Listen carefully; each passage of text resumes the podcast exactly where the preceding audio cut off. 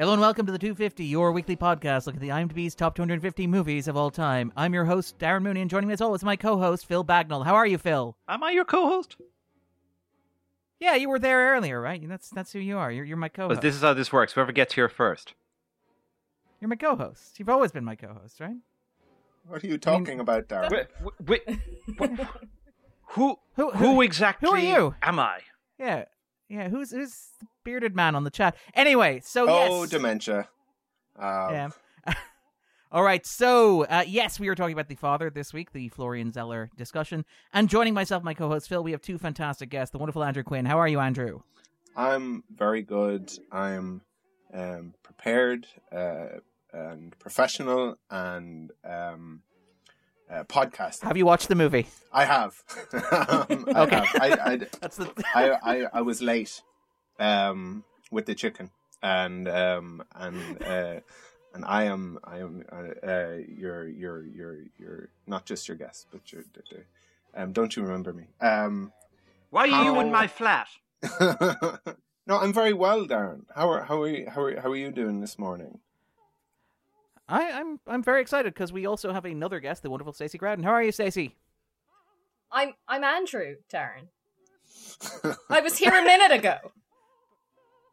No, but that that was that wasn't. Didn't you say that that you was were... five years ago?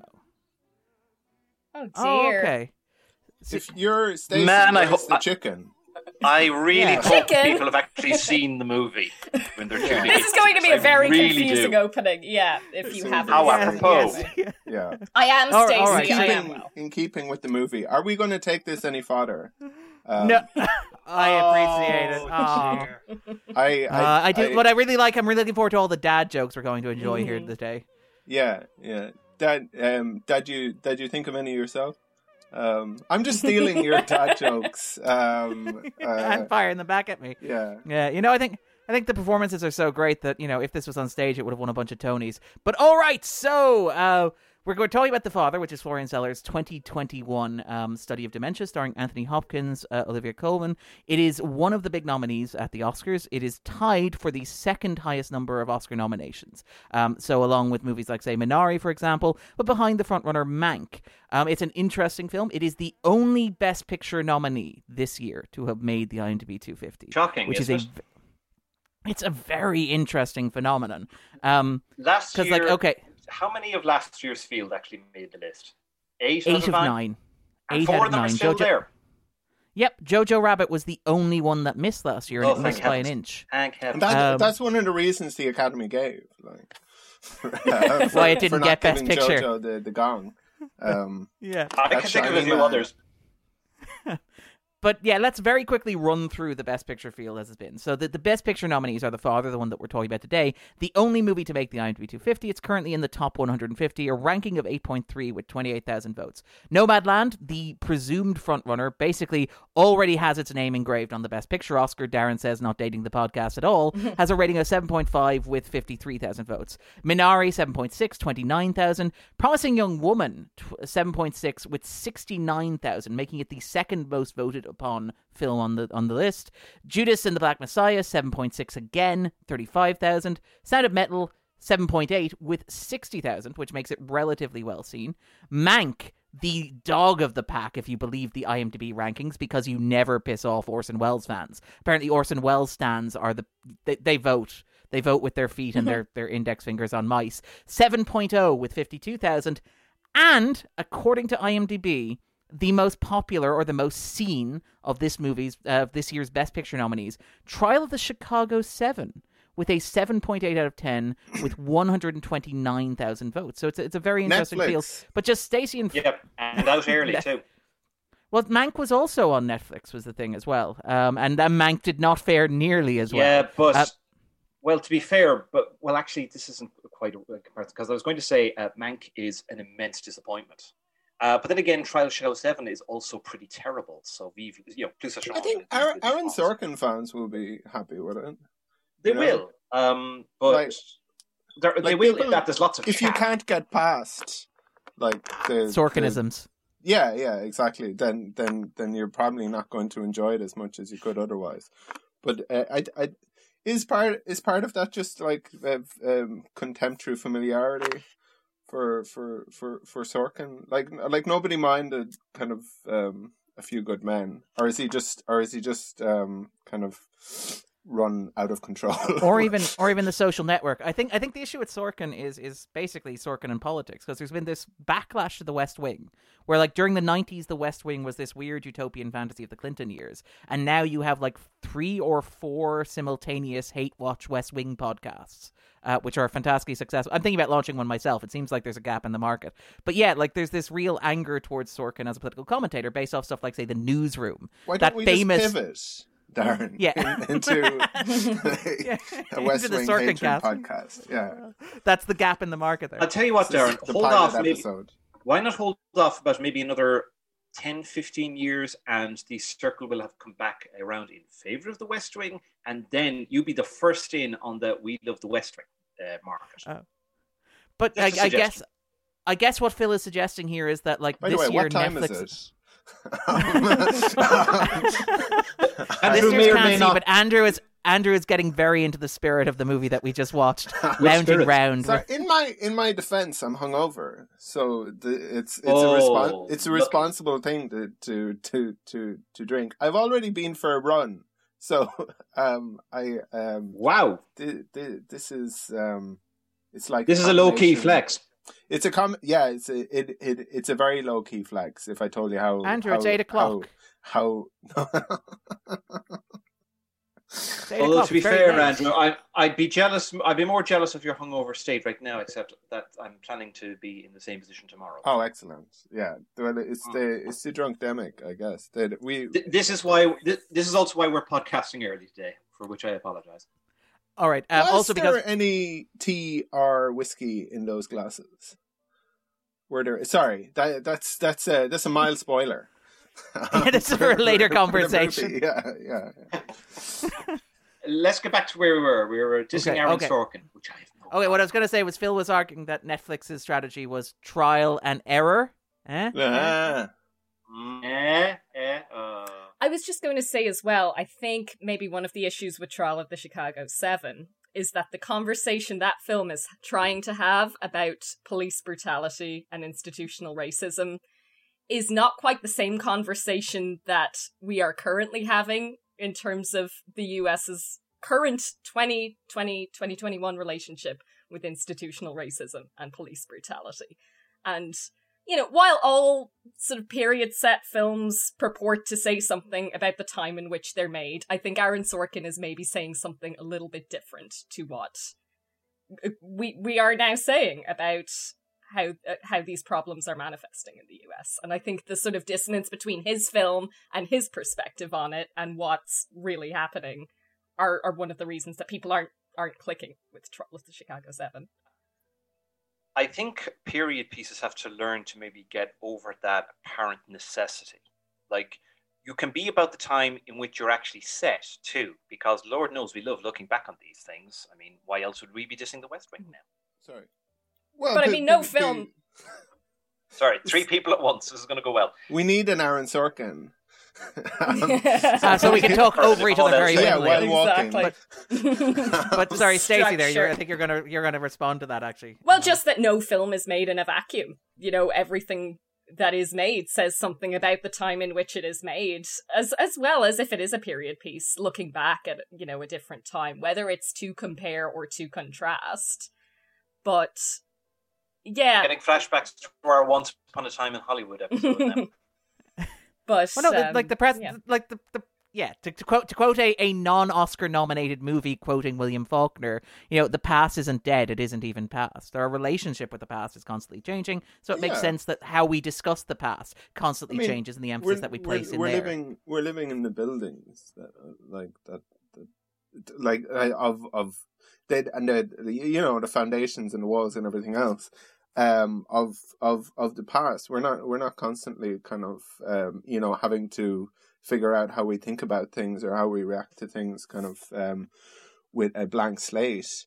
I think the the the point that stacy made is quite right but i i i think it benefited and was also maybe in the inevitable backlash um or sorry, n- not inevitable, but in in the maybe predictable backlash to it. Response Um, to. Yeah, a response. Like, yeah, let's let's just say response. that it it at, at first it it might may have benefited from being um, perhaps superficially uh, reminiscent of of um, the, the the the the crisis that um, well the, the continuing crisis that that that um, that was uh, unfolding on its release. But of course, when they were making the movie, the the um, while while Black Lives Matters was um, was an old um, it um, movement, it hadn't it hadn't really kind of grabbed the world's attention in the same way.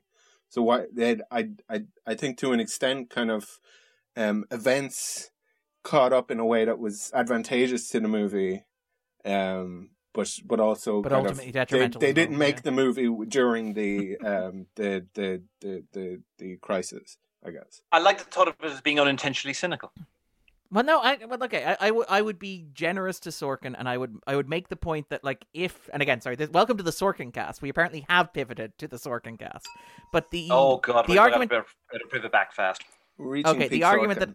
Carry we are reaching peak Sorkin. The argument that I would I would make is that yeah, Sorkin Sorkin wrote this I think in response to things like you know the protests in in kind of Flint and and, and like the 2014 cases, the kind of Martin case and Or stuff like that. And yeah yeah, that's yeah, that's exactly kind of what I'm thinking of there. Yeah, so those sort of those sort of things he was reacting to, and you can kind of see it. It's it's a weird thing that you see in a lot of this, a lot of recent traditional Oscar bait. So you see it in movies like say uh, Judas and the Black Messiah. I would argue is an example of it as well, um, and and films like say Just Mercy, starring Michael B. Jordan, which is well worth seeking out. It's a death penalty movie, like a '90s death penalty movie, but like there's a whole well, wait, we have to talk about systemic problems as well.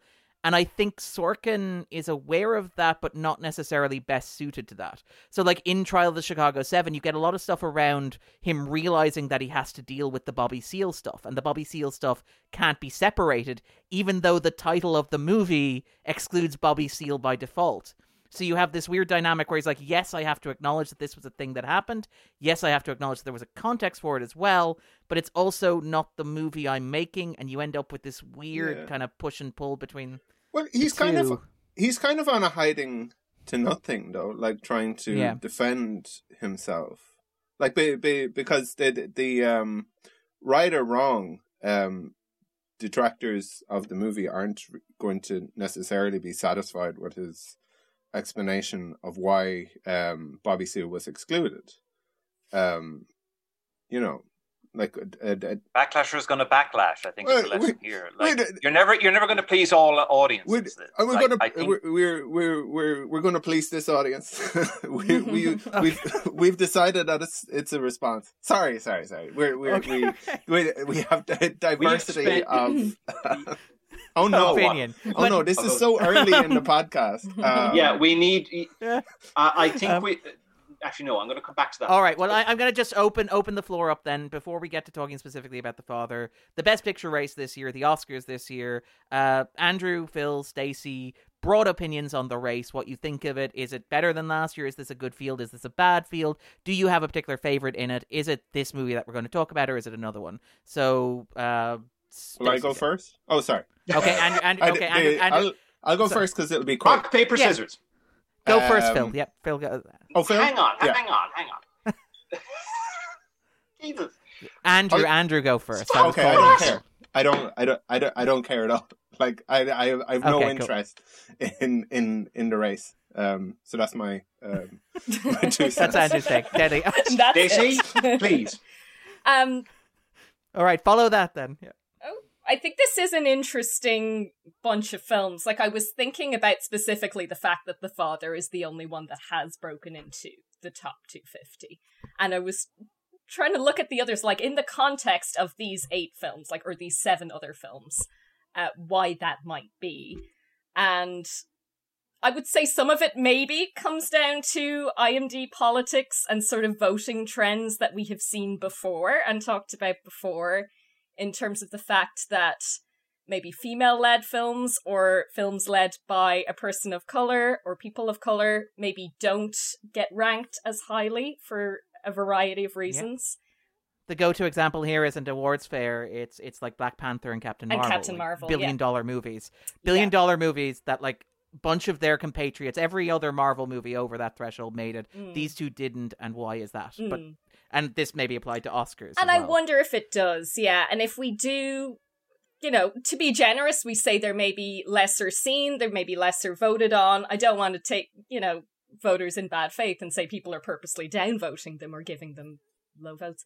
But if, uh, yeah, on the basis of that, we could take out five of the eight, right? Which are Nomadland, Promising Young Woman, Minari, Judas and the Black Messiah, and Sound of Metal, which I would have thought if you told me that just one of the eight films made it into the top 250, I would have guessed Sound of Metal. I wouldn't have guessed The Father. I think Sound of Metal is the one that feels kind of contemporary and resonant in a way that even in our current pandemic conditions, again, dating the podcast horribly, feels the most resonant, feels like something, feels like a conflict and a struggle that people can relate to. Uh, even, you know, if it's not sudden deafness, it's this sudden obstacle appearing and upending your life. Um, and I've talked about this quite a bit elsewhere, but it feels to me like the, the most resonant film, the most of its moment of any of these nominees. And probably my favorite film that I've seen so far. I haven't seen all of them. Um, so I, I, you know, take that with a pinch of salt. Like, I still haven't seen Nomadland, which, as Darren has said, is currently the front runner. Uh, but to be honest, I don't really expect to like any of them more than Sound of Metal. I really, really liked Sound of Metal. And to come back to my point that I was making about why The Father's in the top 250, if we take out those five films I've just mentioned, we're left with three, which are Mank, Trial of the Chicago Seven, and The Father. And without wanting to talk about Trial of the Chicago Seven any more than we just have, if we look at this and if walk we and look talk, at Mank, walk and talk. yeah. Um, they're both period films, whereas The Father is set in a more contemporary moment. And as I've said, because the past year has been so strange, things that period films may have once said about our present moment feel like they no longer apply, aren't as easy to kind of anchor onto or click with, relate to, whatever way you want to put it. They maybe just aren't they do, they don't feel as close to our current day or to be commenting as much on our current situation as maybe they would have under normal conditions. So I think we're left with the father, which people may relate to because again, not unlike the sound of metal, it's about someone kind of dealing with this interior uh obstacle that's sort of presented in their lives. This what feels like a very sudden and very confusing upending of someone's life, even though as the father goes on, we get a sense of just how long he's been dealing with the dementia that is, is causing him such distress. Uh, I would say also there's another maybe simpler explanation as to why people like this film, and it's that Anthony Hopkins, I would say, is far and away the most famous person uh, leading a Best Picture movie this year. Like Gary Oldman maybe has some similar cultural clout. Frances McDormand, very arguably, but if you don't know who the Coen brothers are, do you know who Frances McDormand is? If you just look at this list of Best Picture nominees and you go, well, who's in them? You know, as a member of, you know, a, a, a voting Who's on the poster even? Who's on the Yeah. poster? Who am I looking at? Who do I recognize? I would say Anthony Hopkins, especially because Gary Oldman is once again doing old man drag. Uh, Anthony Hopkins is the most recognizable person. Anthony Hopkins is this huge star figure. Like he is recognized. He's been famous for 50 years. You know, everybody knows who he is. Uh, everyone, you know, may not like him, but certainly will maybe know what to expect when they go in. And that's part of what's clever about The Father, too, is that it does corrupt the image of, of Anthony Hopkins in a way that we'll probably get into later, in that he is known for the guy who's smarter, playing the guy who's smarter than everyone else in the room. And this kind of upturns it in a way that's that's very very interesting to kind of unpack. Uh, so that's those are my thoughts. As I said, so far Sound of Metal is my favorite of these best picture nominees. I, I always find it very difficult to compare to previous years or previous groups of films. I think there's always one or two where you're looking at it going, why is this here? Who watched this? Who liked this? But uh yeah, those those are those are my thoughts overall. Having not seen all of them. I do like, by the way, the suggestion that The Father is at the ultimate pandemic movie and that we literally spend most of it inside a Mhm. confined physical space of an apartment. Mhm. That you know, we'll talk about it in the spoiler zone. The production design is fantastic, but it is Mm. very much a locked in an apartment, losing your mind movie. Mhm. So it, it's perhaps a movie that resonates in 2021. Sorry, Andrew, I- to cut you off there. No, no, I, I, I do like the, the, the kind of the contrast as well between Anthony Hopkins and Gary Oldman, because um, like Anthony Hopkins, I to to some extent kind of does the Anthony Hopkins thing, which is not which it- which which is not like a a a major uh, criticism or something that I see as a flaw, and you could say that that's the Richard Burton thing. Um, and and it's and it's a good um it's it's it, it's a good uh, kind of a, a a lineage and I'm looking I am forward to primed to Phil's trot out that impression. impression again. Yeah. Please don't Yeah, yeah, mention him again. Andrew just teeing up Phil's uh, Richard Yeah. Burton impression. But while Phil's working on that, what about your own reactions, Phil, to the 2020 or 2021 Oscar slate? Because you, you like we've talked in this podcast before about like your, you know, you you maybe stepped away from modern cinema a bit, but I think you've seen quite a few of the nominees this year. Am I am I wrong in Well, saying that? Uh, well, just to take up what Stacy was saying about how strange it is maybe to compare one batch of films from one year to another. I remember last year mm, looking at all the nominees, and I thought, well, that's a mixed bag if ever there was one. There was a couple of near masterpieces, and there was some absolute dross in that list. And I know it's Okay. all subjective, but Okay, I'm gonna I'm gonna jump in here. I'm sorry, Phil. Like the fact that it was a smorgasbord and the fact that last year was so eclectic and insane was what made it brilliant. Something you for had everyone. like that. That's it. It's it's the Mm. something for everybody Oscars. So you have like the kip, the hip cool kids have Little Women, for example. The auteurs have ma- auteur fans have Marriage Story. The '90s kids have Quentin Tarantino movies starring Leonardo DiCaprio and Brad Pitt. The blockbuster fans get Joker. The world cinephiles get Parasite. You know the quirky little indie kids they get you know the Jojo Rabbit. You know dads they get Ford v Ferrari. Mm. Those who like studio epics they get The Irishman. Like I lost would count. go Is to that bat- all of them? That's probably. I hope that I, I probably forgot one of them, and I feel really bad. But no, like that. That would be. Oh, and and fans of craft, fans of artistic craft, get 1917, Mm. the presumptive frontrunner that was beaten by Parasite, and dated our podcast on both of them terribly. but yes, that would be. Um, like I, I will go to the bat for last year as one of the all timers, not because I think pound for pound it was the best in terms of quality, but like in terms of looking at where cinema was in 2019, like diversity of opinions, diversity of style, diversity of studio, diversity of scale, diversity of production, diversity of genre. I thought last year's was like this is a good sample tasting board of what cinema looks like. So I uh, sorry to jump in there and jump down Once your throat upon there. a time in Apologies. Hollywood. Kind of, it, it's funny how it kind of mirrors that because Once Upon a Time in Hollywood was about kind of like a, a, a period of transition and of these kind of old stars competing with the with new stars and old ideas competing with new ideas and with the I guess diversity. Yeah. Because like in in the The in churn, the- basically, yeah. Yeah, yeah, because you you had you had people starting to come into movies who were previously told that they couldn't be in movies. It was like, Yeah. um, no, you But- you you don't look like our demographic. Kind of, Yeah, you Dustin know, where- Hoffman. There's something about you. I don't. I don't know what I'd call it. Exactly. It's it's not waspy. I don't know what I would call it though. But there's something about you, yeah. Dustin Hoffman and Al Pacino. Um, So- sorry, Phil, cut you off there. Um, No, sorry, Oh, sorry, I, I beg your pardon. Uh, My no, no, I I mean, my, Are my, you my bad. Phil? Um, no, no, I'm saying um, I'm apologizing to you, Phil. Chicken? Where is this? Oh, Apparently, this bit is continuing much longer than we thought it would. What time is Old it? actual Phil. podcast. See, I've got two watches. I've got the watch in my hand, the watch in my head.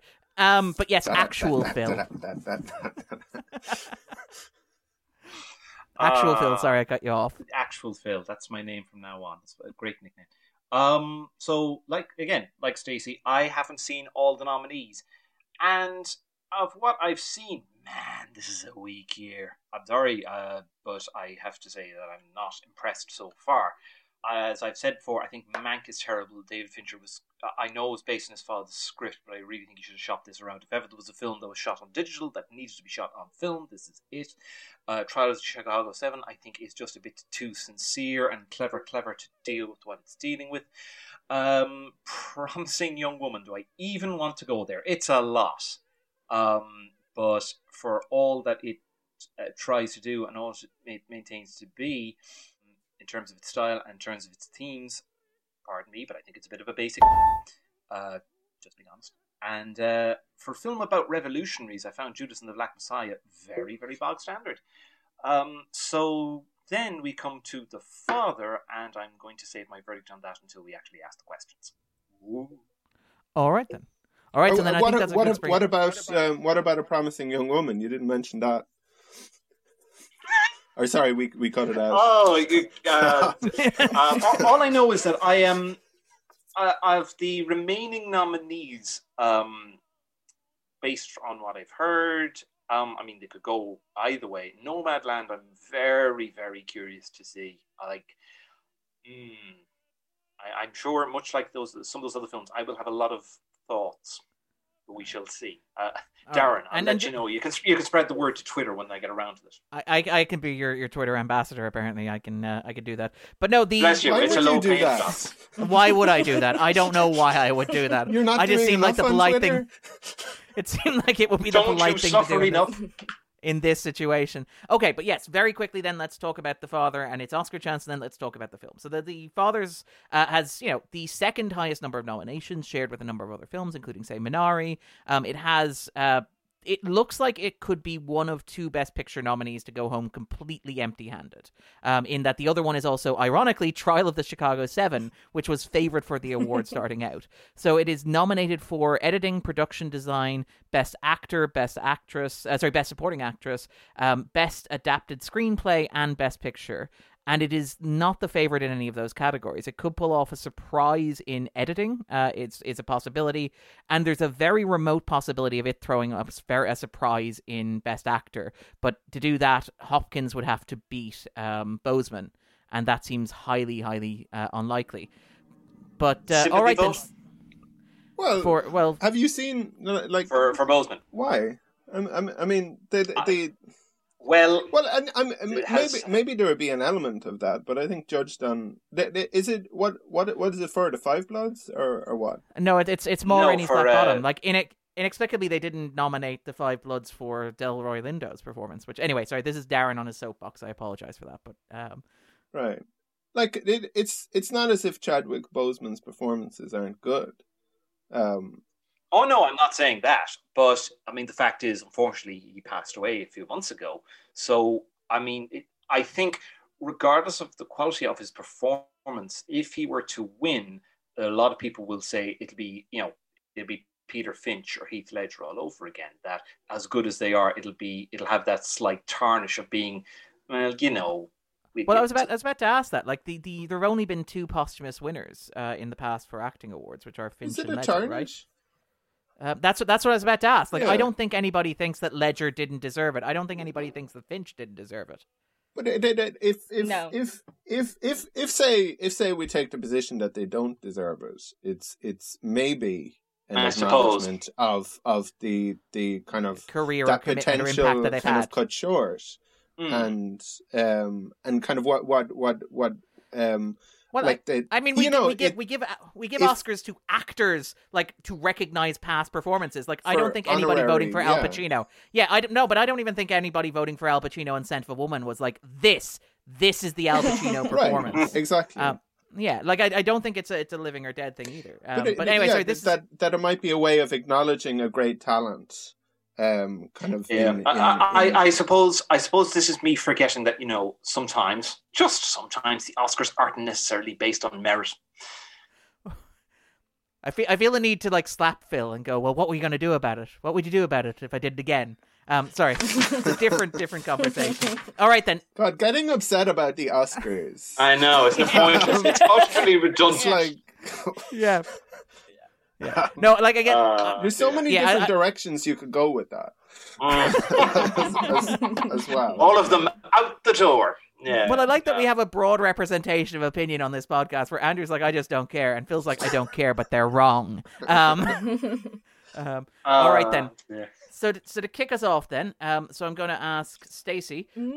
Do you think that The Father belongs on a list of the 250 greatest movies ever made? And I think it's in the 140s at the moment. Oh my gosh. Um, I would say and cl- like climbing, like it hasn't dropped, which is is remarkable. It's Um, at it- it has- 142 at time of recording. Wow. Okay. Um that seems to me maybe a little high. I would say that's certainly kind of an effect of the recency of its release. But with that said, I do think it does some there are some innovative and interesting things going on in this film.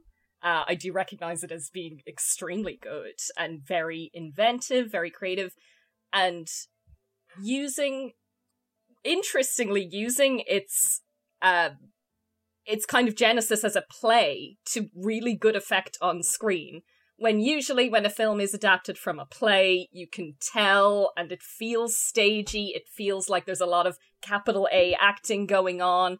The the repeated use of, of locations and props can feel very kind of hammered in, like very having to remain very authentic to the play. Um, doesn't always work well on screen, whereas because of the subject matter of this, it actually works really, really well. Uh, it does some interesting things in terms of its casting, in terms of its structure, in terms of its editing. I'm surprised to hear it's a dark horse actually for editing in terms of its Oscar nominations because its editing is flaw. I think yeah, that's I a would have lot. said so too. Its editing is flawless. It's beautiful, and it does so much of the work in terms of presenting this as a story of someone's kind of mental confusion because what we're seeing on screen makes sense, makes logical sense until it doesn't. And that's, you know, it's the, the, the same thing that they say about anyone with any kind of mental disorder is that they don't know that they have a mental disorder. We don't know that anything confusing or strange is going on until we do. Um, so, in terms of, yeah, as I've said, a lot of its technique, a lot of its structuring, its casting choices, its production design and locations, it's very innovative. It's very interesting. It's doing s- some really wonderful things, actually. And especially, as I said, as an adaptation of a play, which don't always play well on screen, it's eh, doing remarkable things with that. Uh, I'm not sure if it would be in the top 250 best films ever made, but I, uh, I'm, I'm glad it's on the list of, again, especially in the context of these Best Picture nominees. Like, okay, this one I can I can deal with. Yeah. Um, and it is worth noting, actually, those two things that you singled out, the production design and the ending, are the nominations that they have. It was Peter Francis who did the production design. We'll probably talk about that when we get into the Spoiler Zone. The ending was done by Yorgos Lamprinos as well, I believe. Um, so, again, and, and very, very well done. Um, and you mentioned its origin as a play because obviously it began as Le Pierre, um, a French play, a play in Paris. Um, it was adapted. Uh, shall the French shall the French pronunciation expert step in here, just in case? No, I think we have Darren two is the Francophiles. pronunciation expert. No, no, I'm not. We know, we know. we have two francophiles on here, I think, actually. Um, but yeah, so Florian Zeller um, wrote. So Florian Zeller Le wrote the play. Um, yeah, wrote the pair. Um, sorry, I don't know why I'm calling it the pair, but it wrote the play. It's as clo- it's as close as you get. Uh, fair enough. It is as close as I'm going to get. Um, but yes, basically, it was adapted by uh, a British playwright and Christopher, British playwright and director Christopher Hampton. Took it over, translated it into English for the British stage. Um, it was performed uh, 2016 with Kenneth Cranham, winning an Olivier Award for Best Actor. Um, it was it has been regarded as one of the most universally praised plays of the past decade. I think the Telegraph named it the best play of the decade. Um, and then obviously it was adapted for screen. And it was again, it was Hampton um, who gets a co-writing credit on this, and will if if it wins adapted screenplay, which it probably won't, but if it does, it will be Hampton who will share it with Zeller, and it was Hampton who actually introduced Zeller to uh, to Hopkins as well, which is which is fun. But Phil, do you think The Father belongs on the list of the 250 greatest movies ever made? Um, ooh, like I would agree with Stacey that a certain element of its ranking is because of how recent it is. Whether I would put it on the list of the 250 greatest movies ever made, quote unquote, uh, probably not. But well, I don't know. I've um, I think it is remarkably well done, though. Like uh, it's is probably one of the best adaptations of a theater piece that I've seen. But just whether it Like, belongs in general, such like- like not elevated company. Oh yeah, in general, in general, absolutely. Um, I'd have to think about that. I, that is the one time that I hear this question. I am genuinely not sure. Oh, well, that's a really, really good start, actually. Again, particularly for something that is so new and like we're all Hmm. relatively fresh to, um, as well because it's it's a new entry, Yeah. and because an- its award strategy largely consisted of holding it back until the last possible moment and kind of releasing it. Sony Pic- Classic Pictures uh, Or made not a guess, it. yeah, or or not releasing it in the case of our Irish listeners. This won't be released in Ireland until June. Um, we had to break is a- um, uh, rules to, to to to to all like go to America. Um, like and and and I want to I want to I want to be up. We did rent a that. cinema. Like myself and myself and Yeah. Andrew did rent a cinema. We did fly over and rent an AMC cinema and watch it there together. Um, exactly, and and we'll take the fine. I mean, Yeah. Darren will. Um, Well, I'm, I, You two are I'm recording currently from a hotel broadcasting from- right now. Yeah, I was going to I'm say currently you're recording from a quarantined hotel right now. Mhm. Um, but but no, on like run. from, from the law. try to extradite us. yeah, they'll they'll never track down the IP address on this. But no, like because it is worth noting, you know, so many of like the best picture nominees had very long runways to get here. Uh, you know, Mank was released back in November. Trial of the Chicago Seven was released back in November. Nomadland had been circling since September. I saw all of these movies uh, late last year, apart from The Father, because The Father was one that Sony held very close to their chest, and basically released it at the last possible moment. Even when it got the Best Picture nominee, it was reportedly the least seen among the Academy members. Um, if you couldn't see it in Los Angeles because they hadn't released it on digital, for example, which is quite remarkable given that so many people voted for it as well. Arc- Um, and- is now closed as well, Yes, yeah. which is Oh, uh, like, like And so- Cinedome, yeah, the Cinedome. Yeah, yeah. I mean, there there's other places to see it, and hopefully, like the likes of AMC or somebody will will will will buy um ArcLight. But yeah, there, there's there's fewer and fewer places to to watch movies. Um, even even Yeah. even even even even if you're allowed.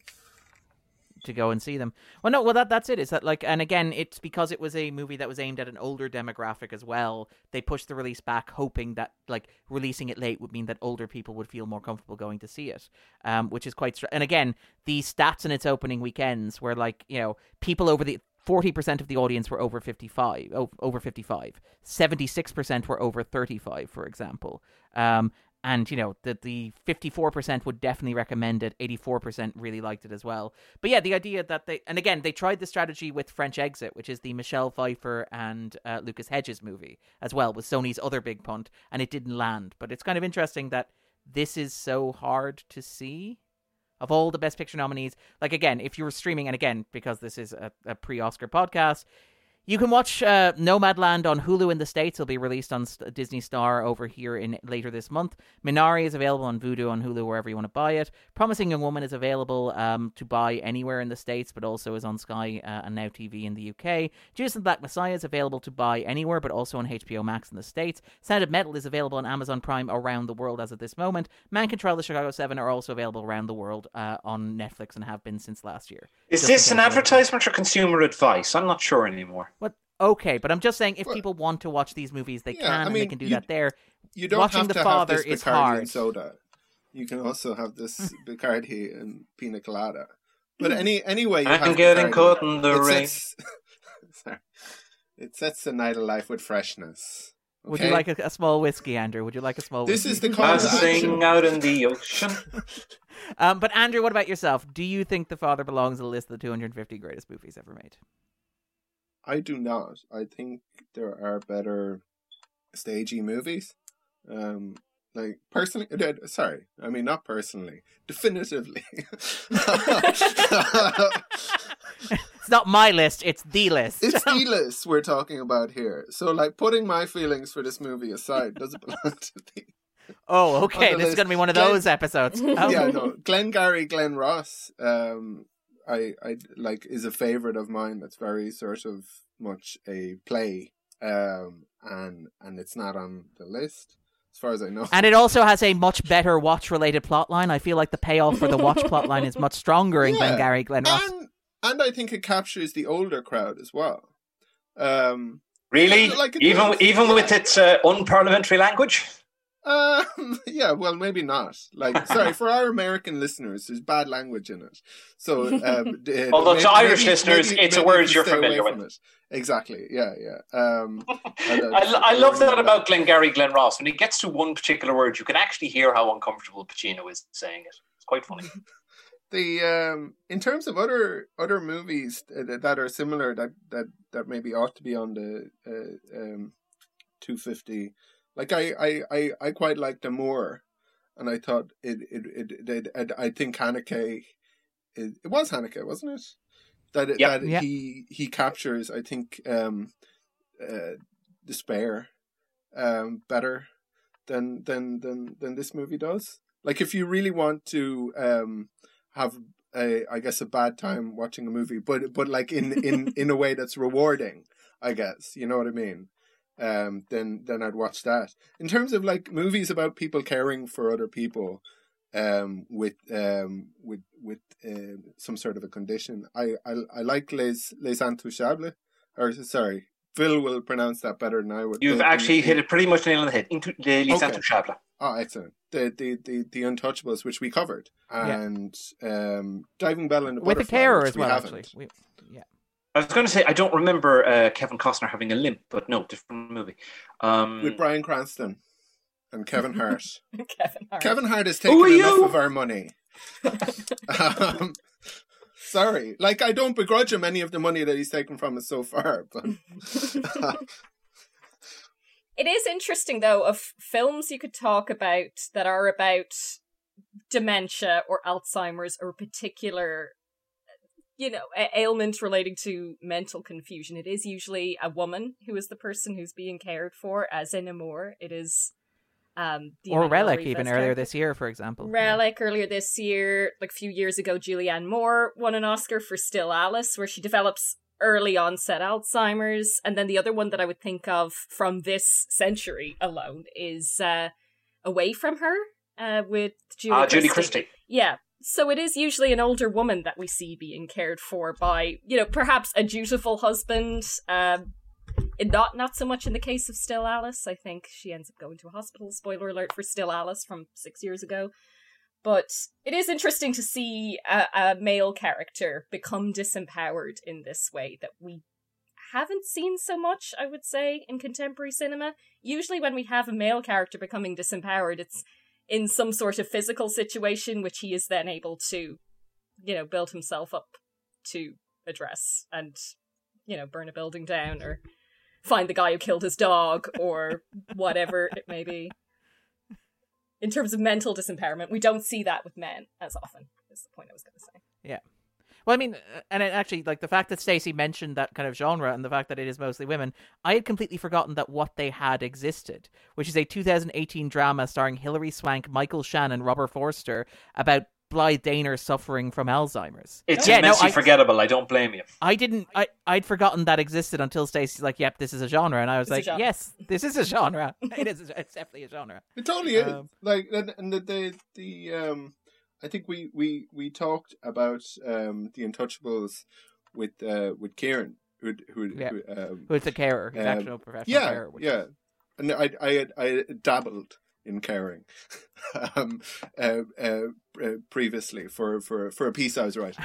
um, no, um, um, no, uh, that's not the case. Um, for part of that is true, um, but um, I'm now imagining you in that sort of Rosamund Pike "I care a lot" role. Um, I sort of just see that. Looks rubbish.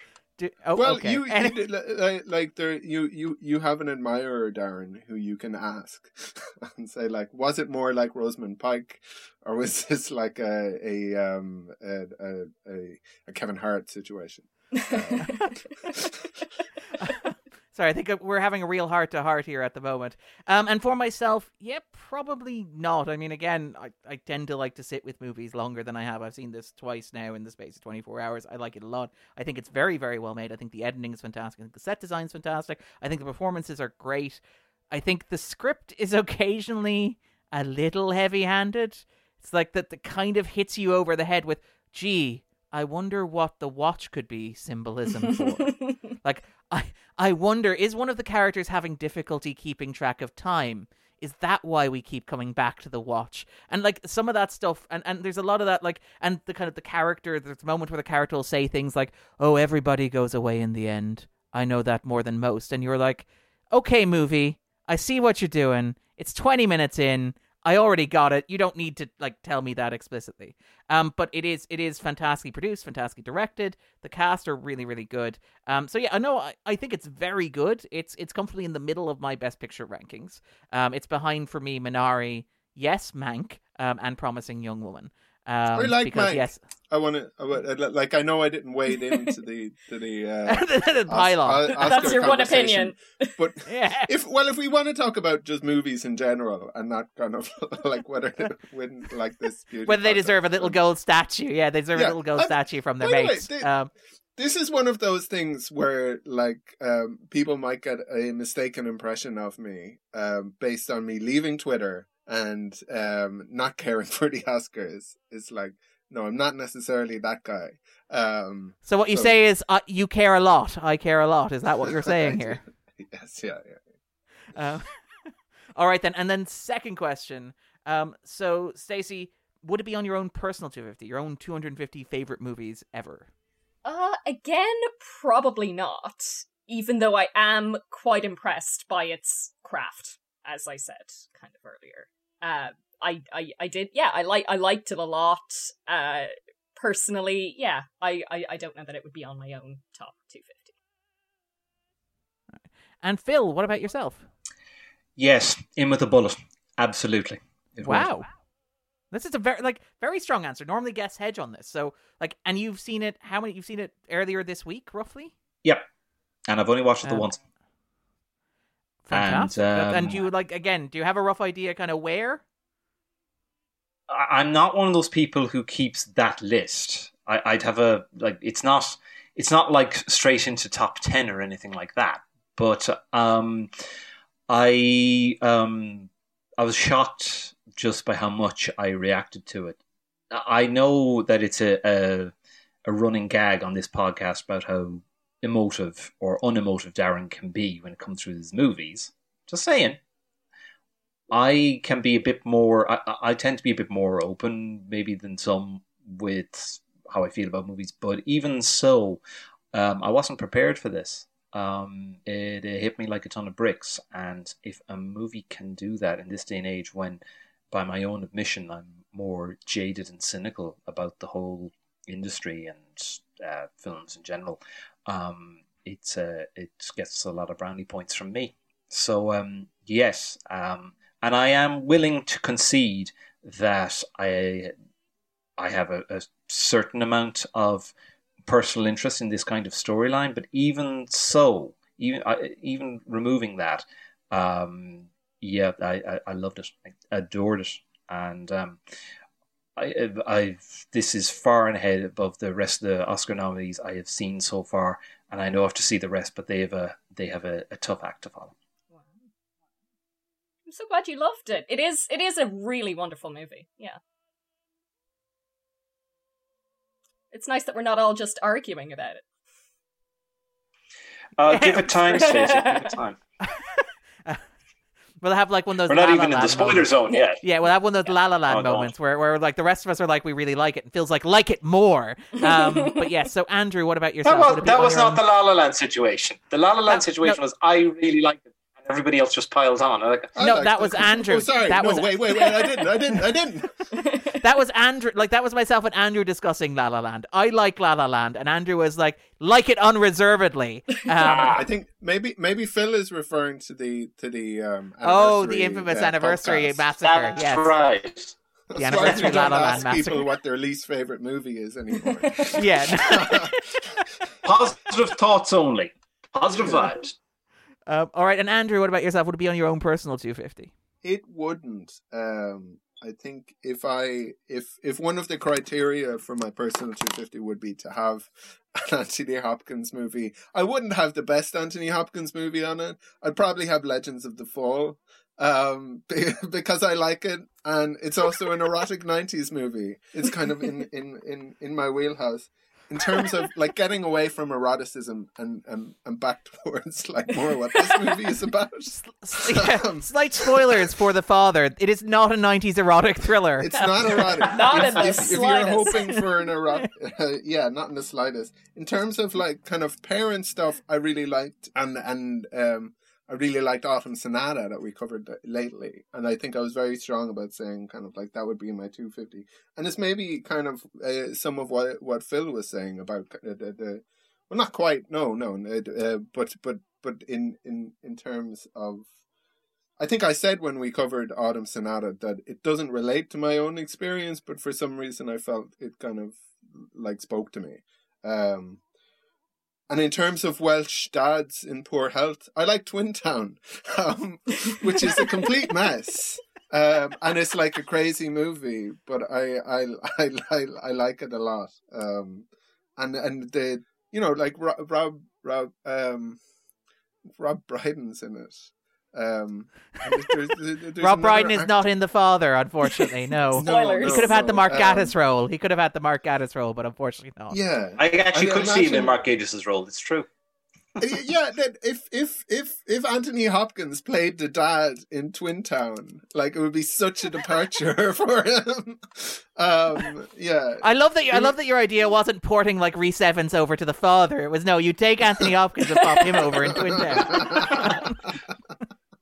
Um, yeah. No, I I I and I cried at Twin Town. Like I found I found it really um um affecting. There there's um yeah I, I was just gonna pick up on Andrew's point that of Anthony Hopkins movies he put in his top 250. This, you know, this wouldn't be it, but Legends of the Fall would be. I do like the idea of like, what would your favorite top 250 Anthony Hopkins movie be? Because mine would be The Edge from 1997, directed by Lee Tamahori, and co-starring the same bear from Legends of the Fall. yes. That film deserves more of a rep. David Mamet's it script is damn certainly sharp. does. It's a great movie. Um, yeah, it's, It's like uh, unbearably tense. I find. the the good news is that you get to also put a, a, an Anthony Hopkins movie in your bottom 100, so you can you can bring Meet Joe Black system. with you and That's and watch true. that scene over and over again. You have like, he- like there um, you go. Here comes another. T- here comes another. The two fifty trope dissing on Meet Joe Black to Darren's well, it's, chagrin. it's, it's also another Anthony Hopkins um, uh, Brad Pitt movie. Sadly, not Um, Bart the Bear. true. They couldn't fit Brad, Brad No Bart the Bear. His agent couldn't. His air agent couldn't muscle him in. and and another uh, another uh, dying father story. Yes, Brilliant. actually. Um, So so yeah, I, I think, I think the key question is: Would the father be better if Bart the Bear played Mark Gatiss's role? Like Anthony Hopkins just wanders into the sitting room. Rufus Sewell, surely, because Rufus Sewell always has Fair to be point. a bastard. or if Um, he's in the I like park I like at the end or something. yeah. maybe Ian McShane replaces Brad Pitt. Um, I don't know. I I feel like kind of Where is uh, this going? Where is all of this going? I beg you, tell me. All right. Um, for my own personal 250, I I don't think so. I really really like the movie. I think it's really really good. Um, and I have a huge fondness. I think we talked about this when we talked about Autumn Sonata. I've got a huge fondness for these kind of stagey movies, and I find it fascinating that this year has seen something of a resurgence in like the stagey awards bait. Because you have like One Night in Miami, for example. You have The Boys in the Band on Netflix, for example. You have Ma Rainey's Black Bottom, which didn't get any nominations outside of like the acting categories, but did really really well there. Um, so you have these kind of like you have this kind of comeback of the kind of Oscar fair that I like. Like I really like Doubt, for example. I'm a big fan of Doubt uh, Mm. from 2008. So yeah, I mean, I, I like this movie. I'm primed to like this movie. I don't think it's in my personal 250, but I don't think that's a major problem with it. And so finally, before we jump into the spoiler zone, if listeners have not seen The Father and they are able to see The Father by say traveling to America or waiting to listen to this podcast until June 11th, would you recommend that they pause the podcast and watch The Father, Stacey? If they have means of doing so, yeah, I, I would recommend this movie. Especially as we were saying earlier, in the context of the other Best Picture nominees, I think this one would probably have a pretty broad appeal. Uh, it's not necessarily the best time you'll have. You know, it's not as as pleasant or as hopeful a movie as something like Minari. Uh, but in terms of, as I said earlier, it's craft, I it's mean, production Minari- design, it's editing.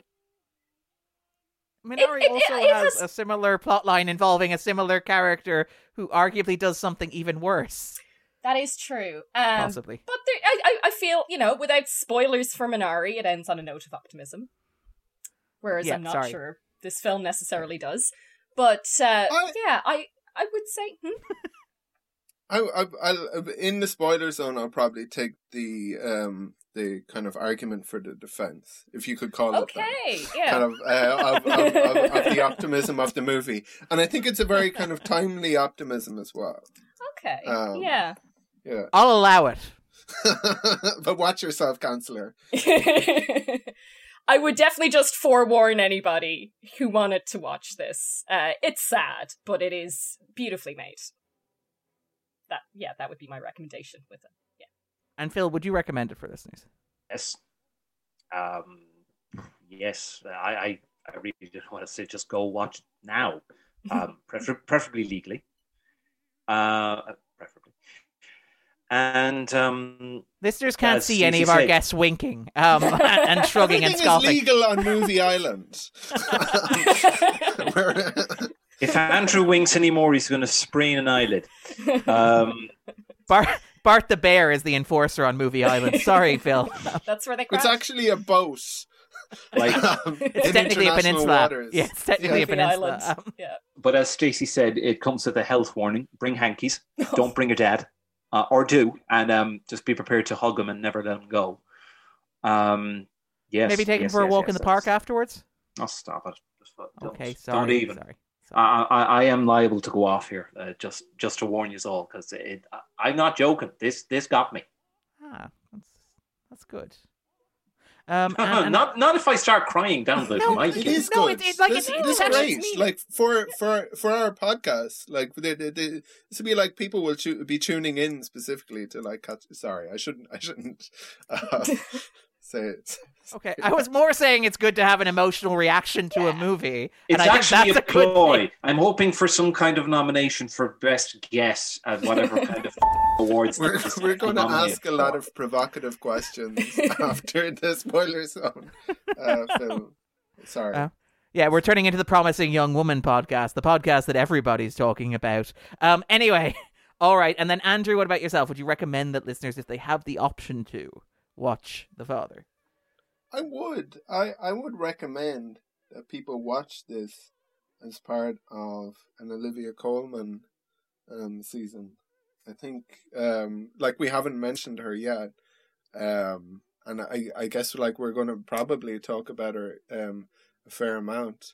Um, like you know, what watch watch this, watch the Night Manager, watch um, The favorite, presumably? the favorite. The um, Favourite. yeah, yeah. Why watch watch watch Peep Show? Like there there's there but, but only the episodes she's in. yeah. Uh, Poor Olivia Colman. She's like the Dorian Gray painting in Peep Show. You know, it's all of their ills just manifest in Sophie. So by the end of the show, she's this very pathetic, ruined person. Mm, well, this says a lot about those two, doesn't it? Yeah, Oh, God, exactly. love Peep Show. they like they had like Webb and Mitchell had a, s- a, a, a a very kind of a fruitful relationship. We got to the point like in those creative relationships. I don't mind saying this because I, like other people kind of will will will will disagree with, me. I love Mitchell and Webb. I don't like Mitchell or Webb. Um, Yeah. Fair. and and they, they, it's kind of like, can you imagine if Darren and I stopped making things together? Like how I think Darren, Darren would doing, doing movie things off his own D- Darren, Darren would probably be be doing like a a the like the back page of of of, of the Guardian, doing doing like the no no no I mean like what David Mitchell is doing or some equivalent of that. Oh, okay. where Oh, I he's wouldn't wish doing that. like a no, but, but like like like I think you would be good as a kind of a left wing version of Jeremy Clarkson. Um, where you gi- where you where you give out about like pointy shoes and um, and things. That- that- Ex- Thanks. Except, except it, it would be more intelligent. Uh, Um, I was flicking through TV last week and I came across a rerun of Who Wants to Be a Millionaire being presented by Jeremy Clarkson. it's, I didn't get this. it's get not this a rerun. memo. They're live. Yeah, they're that now. live. Like they're doing it. They he does that now. It's not a rerun, Phil. You didn't Um, miss it. It's well- it's current.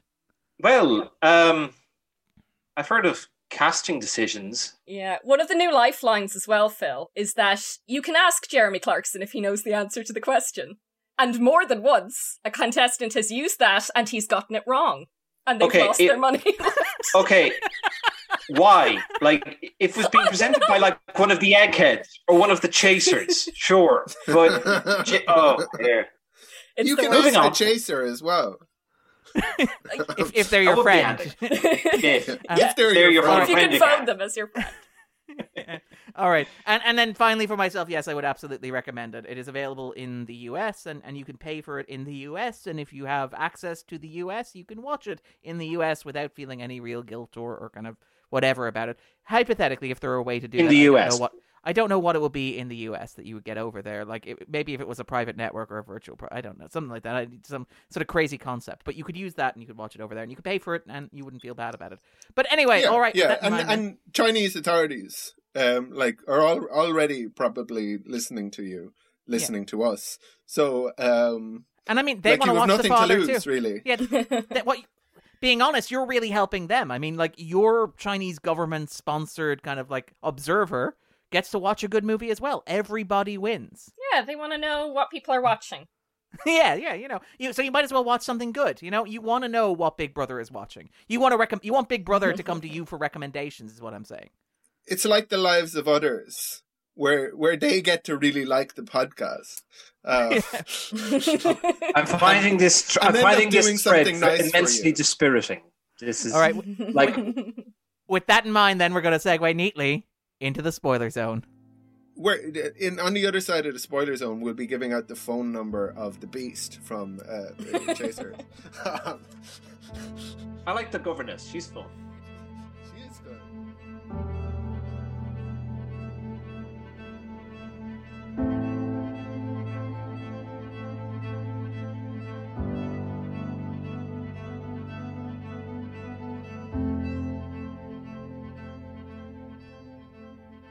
Spoiler zone. So, Phil, what is the father about for you?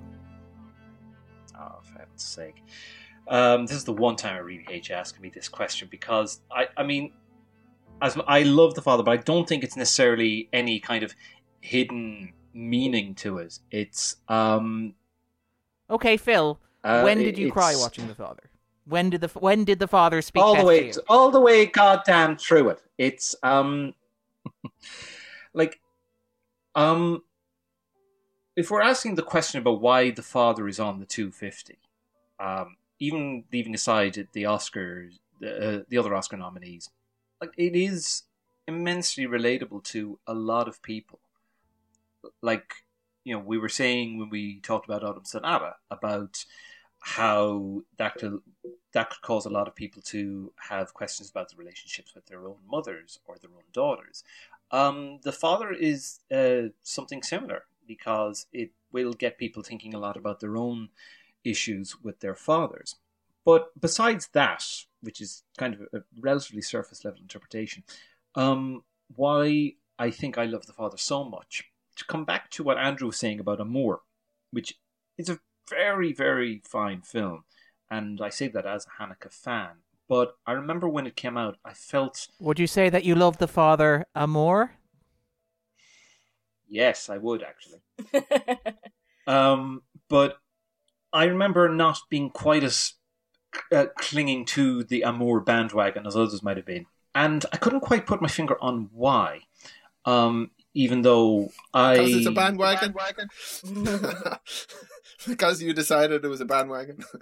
I am capable of jumping on bandwagons. I, I mean, at the end of the day, I like what I like, and I don't like what I don't like, and I do like Amour. Andrew, you little. Okay. But Ain't he a stinker? Oh, God damn it. I was going to say something there. Um, yes, Sorry. Amour. Amour. So I like that film very much, but I felt like, um, I mean, I knew where it was going. It didn't necessarily offer any surprise. Yes, it's tragic about uh, having to deal with this illness, but it was told from the point of view of the person who had to care for the person suffering from the illness. What the father does, which I don't think I've ever seen as effectively or remarkably portrayed, is how it might feel to suffer from dementia. So, what the father does, it puts you in Anthony's and that is the character's name. They changed it for Anthony Hopkins. It puts you It in. It was Andre in the stage play. Yeah. Um, and they changed it as a way of enticing Anthony. They also use his birth date, the birth date that he December gives, uh, thirty first, later in the nineteen movie. thirty seven. That's correct. It's his own birthday as well. but it Um, all and- fits because he is of that age. He's 82 now. And um, that's actually one uh, a clever thing I'll come back to in a moment. But I'm kind of Um, worried now. what about Um, sorry about Anthony Hopkins.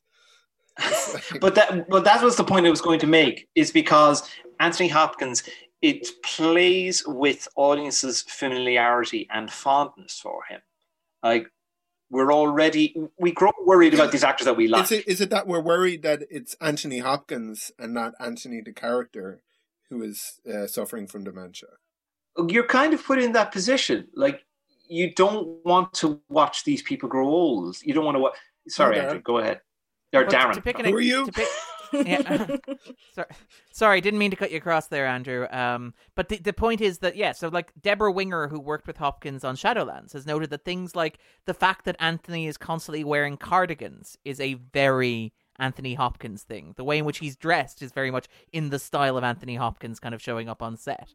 The Um, whole so no, it, papal it, it, yeah, but it, with it, the white it- shoes. And, yeah, and the tap dancing. Anthony Hopkins always wanted to be a tap dancer, but was secretly an engineer. But no, like it, it is very much consciously designed to play with that. And I think Stacy mentioned it earlier, the idea of like Hopkins, as we're used to seeing him as Hannibal Lecter, or as the character who always knows and is always in control. So somehow it's more affecting watching that slip away from him.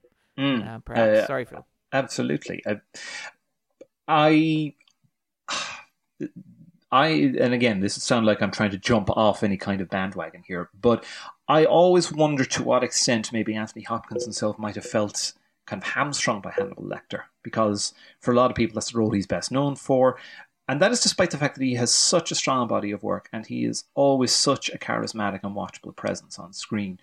No matter how subtle or no matter how much he decides to ham it up, no matter what he does, uh, I'd always gladly watch him. Even though, you know, like any actor, he can be in crap as well. But this is one of the few roles uh, that I think transcends that kind of looming shadow of Lecter. Um, there aren't very many. Um, this maybe remains of the day. Mm, Shadowlands, maybe. I rewatched it actually just after watching The Father. Um, still a fine little film. Not particularly, not not remarkable, but um, he's excellent in it, alongside uh, as is Debra Winger. But um, Listeners won't know, but two members of the podcast team just glared at the camera as Phil said that. So we'll come back to that in the recommendations. was one of them me? One of them seemed to be. Uh, sorry, maybe I misread your glare. Um, Andrew always glares. Uh, he's yeah, got it's the sun in my eyes. it's the steely intensity. sorry. I, I this is to my mind one of his finest performances. It might even be his best.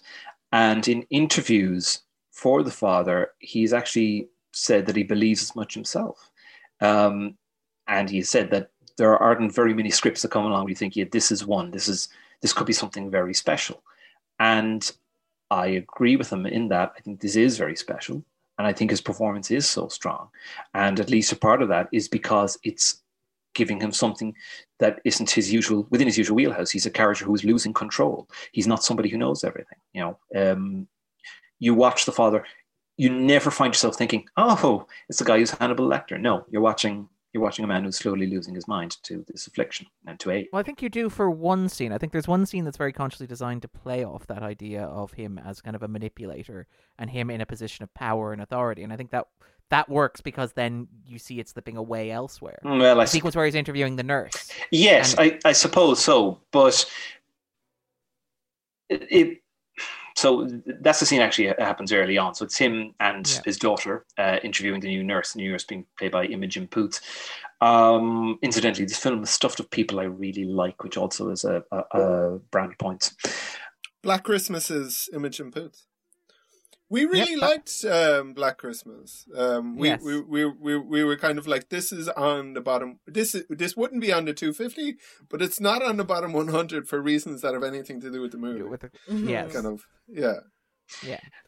Um, but coming back to that, coming back to that scene, yeah, the, it's the one scene where he does seem approachable and charming and absolutely in his own, in control of his own his own way, and he, like you feel like he's at home, he's comfortable, he's he doesn't mind that he's in his bathrobe and pajamas. He's and he turns on the charm, and it is likable, but.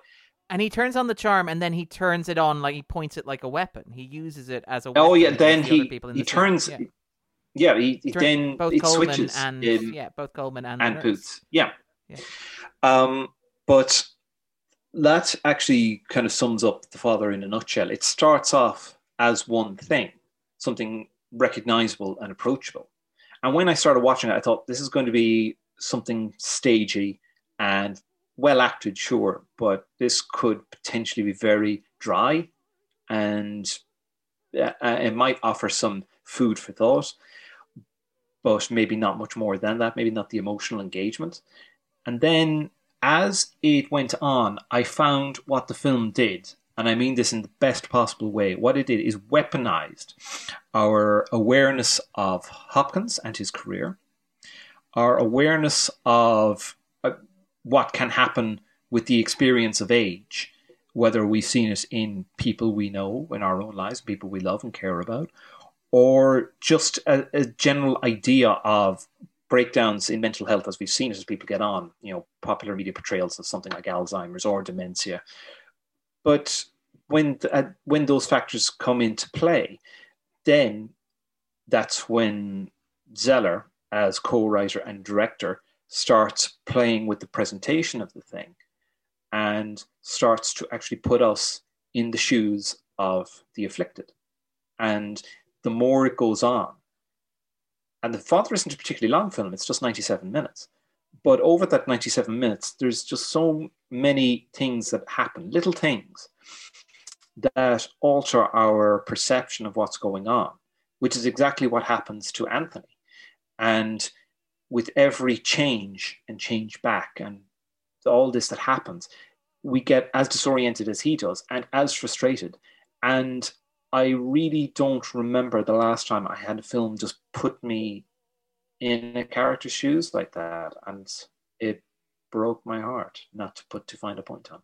Oh no, no! I was just going to say the the the idea of like not not not not to minimize it in any way, but the idea of dementia is relatable in the sense of our minds, for example, in um, in dreams, um, kind of work work work work working confusing ways, or even even even even if we're kind of half waking, and the idea of our consciousness, kind of um, of reality slipping away um like that is i think something that we can grasp because we have like for as as in for anybody even who doesn't have first-hand experience of um either losing um uh either suffering from dementia themselves or who who doesn't have experience. And and and i i'm i'm guessing that very few people um certainly of a certain age won't um sorry that they you know what I, you know what I'm trying to say. Most people will have some awareness of it or some experience of it.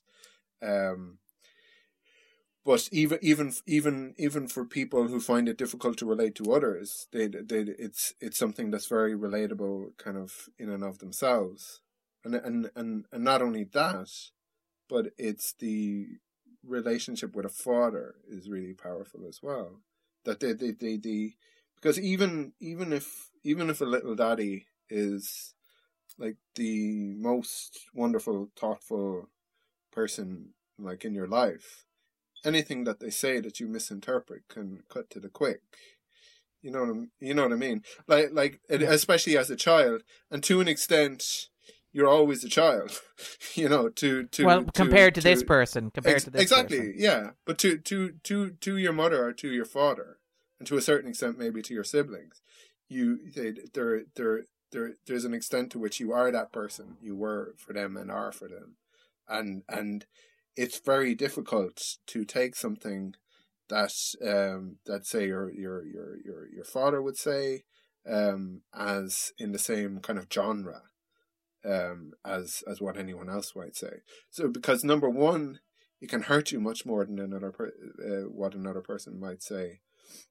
Even even as i say if it's completely harmless. Like it could be something as simple as a an affectionate nickname that you don't like you know? And and it, like I know myself as a child being brought to tears by like the the you know the playful nicknames that that that that that that, that, that were lovely and that that that that, that were kind of like you know based in, in Affectionate. affection. Yeah, they, exactly. they annoyed you in some way. Exactly. Yeah, Mm. yeah. And it was like nobody could. um Yeah, yeah, yeah. But but the, that that's kind of just an example.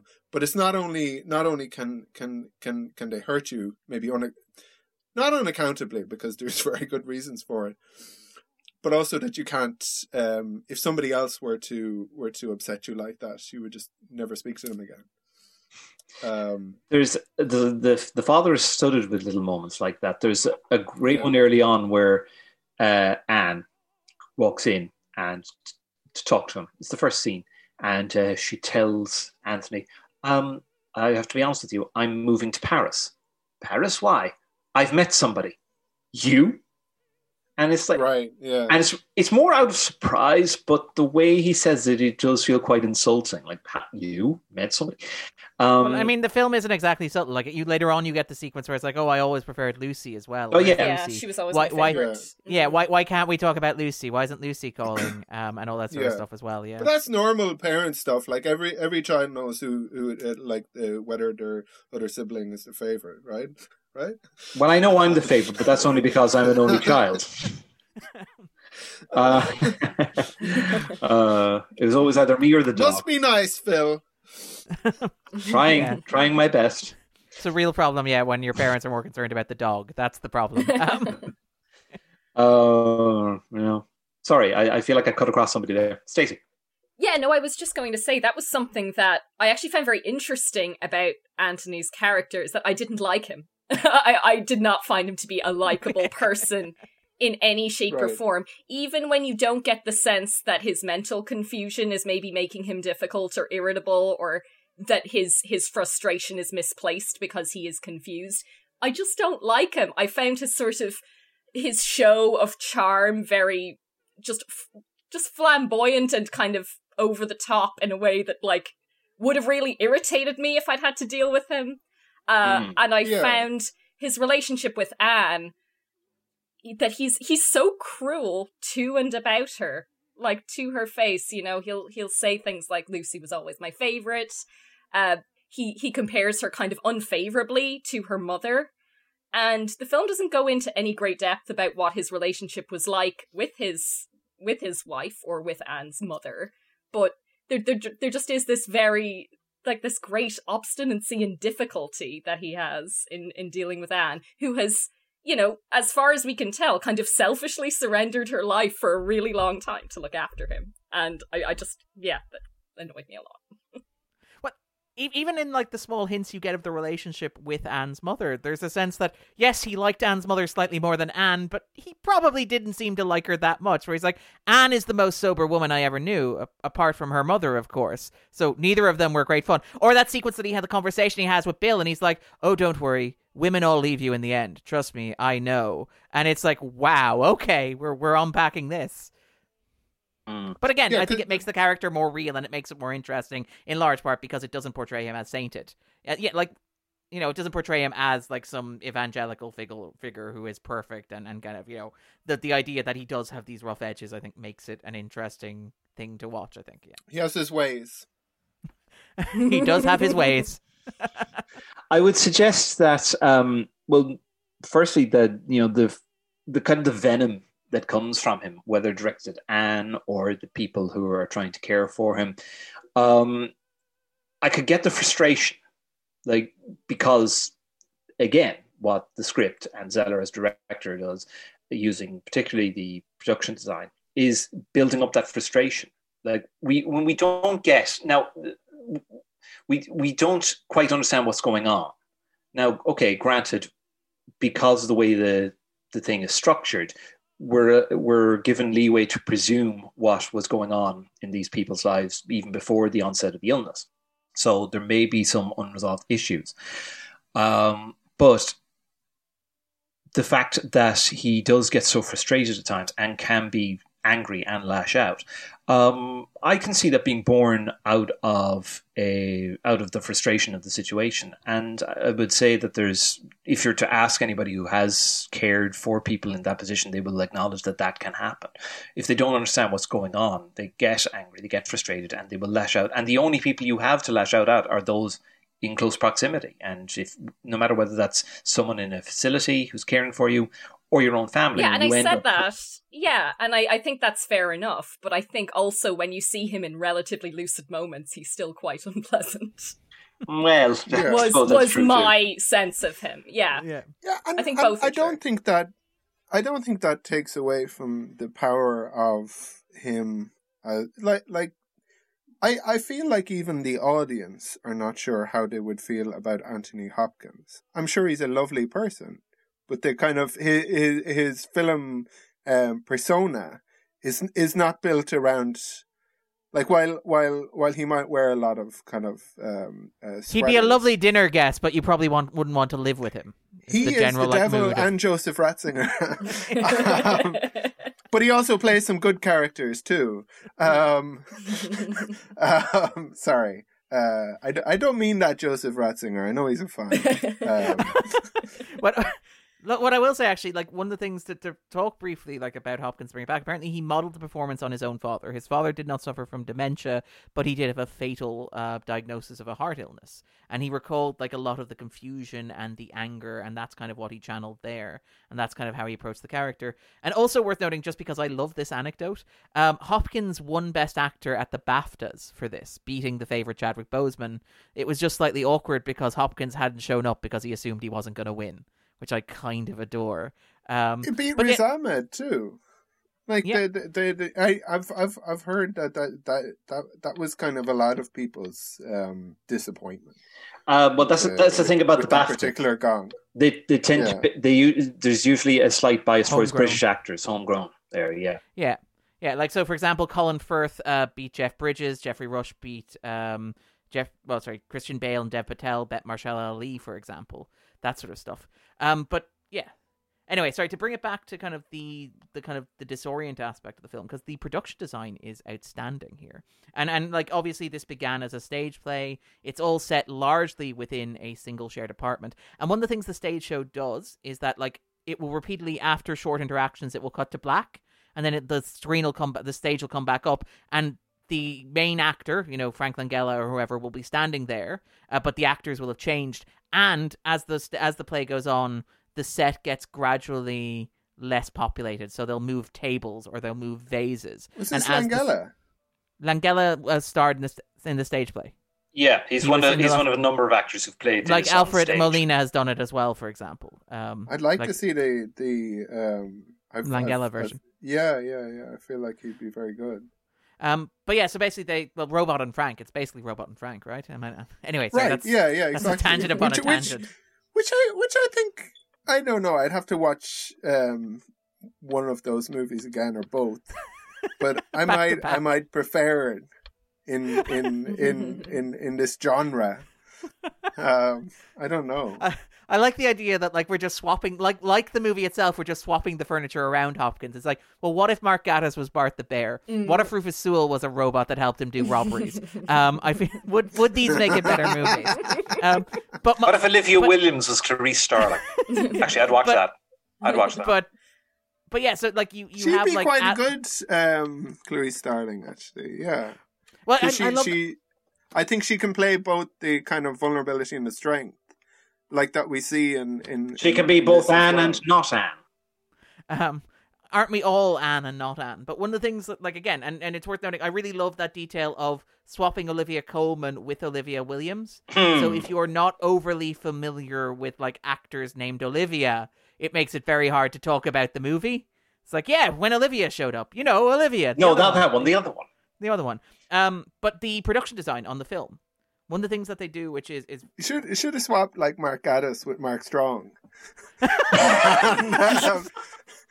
I think he would. so I think he would have been very good in in the Rufus. in the Sewell. Rufus Sewell role. Is Rufus yeah. Sewell just not discount Mark Strong? Fair point. Mark, he's more like Mark Weak. That's a fair. Hey, hey, no, you know what? I like Rufus Sewell.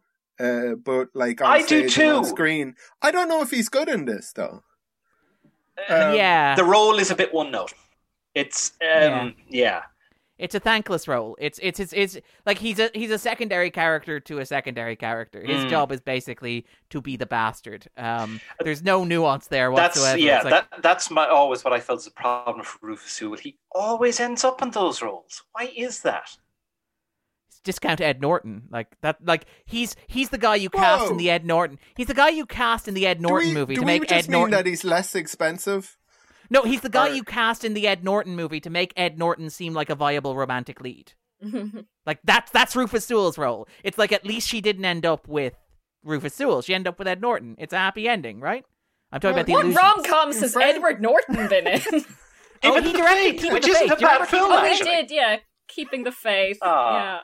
yeah. Rufus Fair. Sewell is very um like pleasing on the eye, and I, I don't know if if we could. It's more an like, energy. Ed, it's it's Edward more an Norton energy. Certainly, like he's not a he's not a bad looking person, but I, I I don't know if he's quite as handsome as Rufus Sewell. I don't think Edward Norton would disagree with that It's- too strong.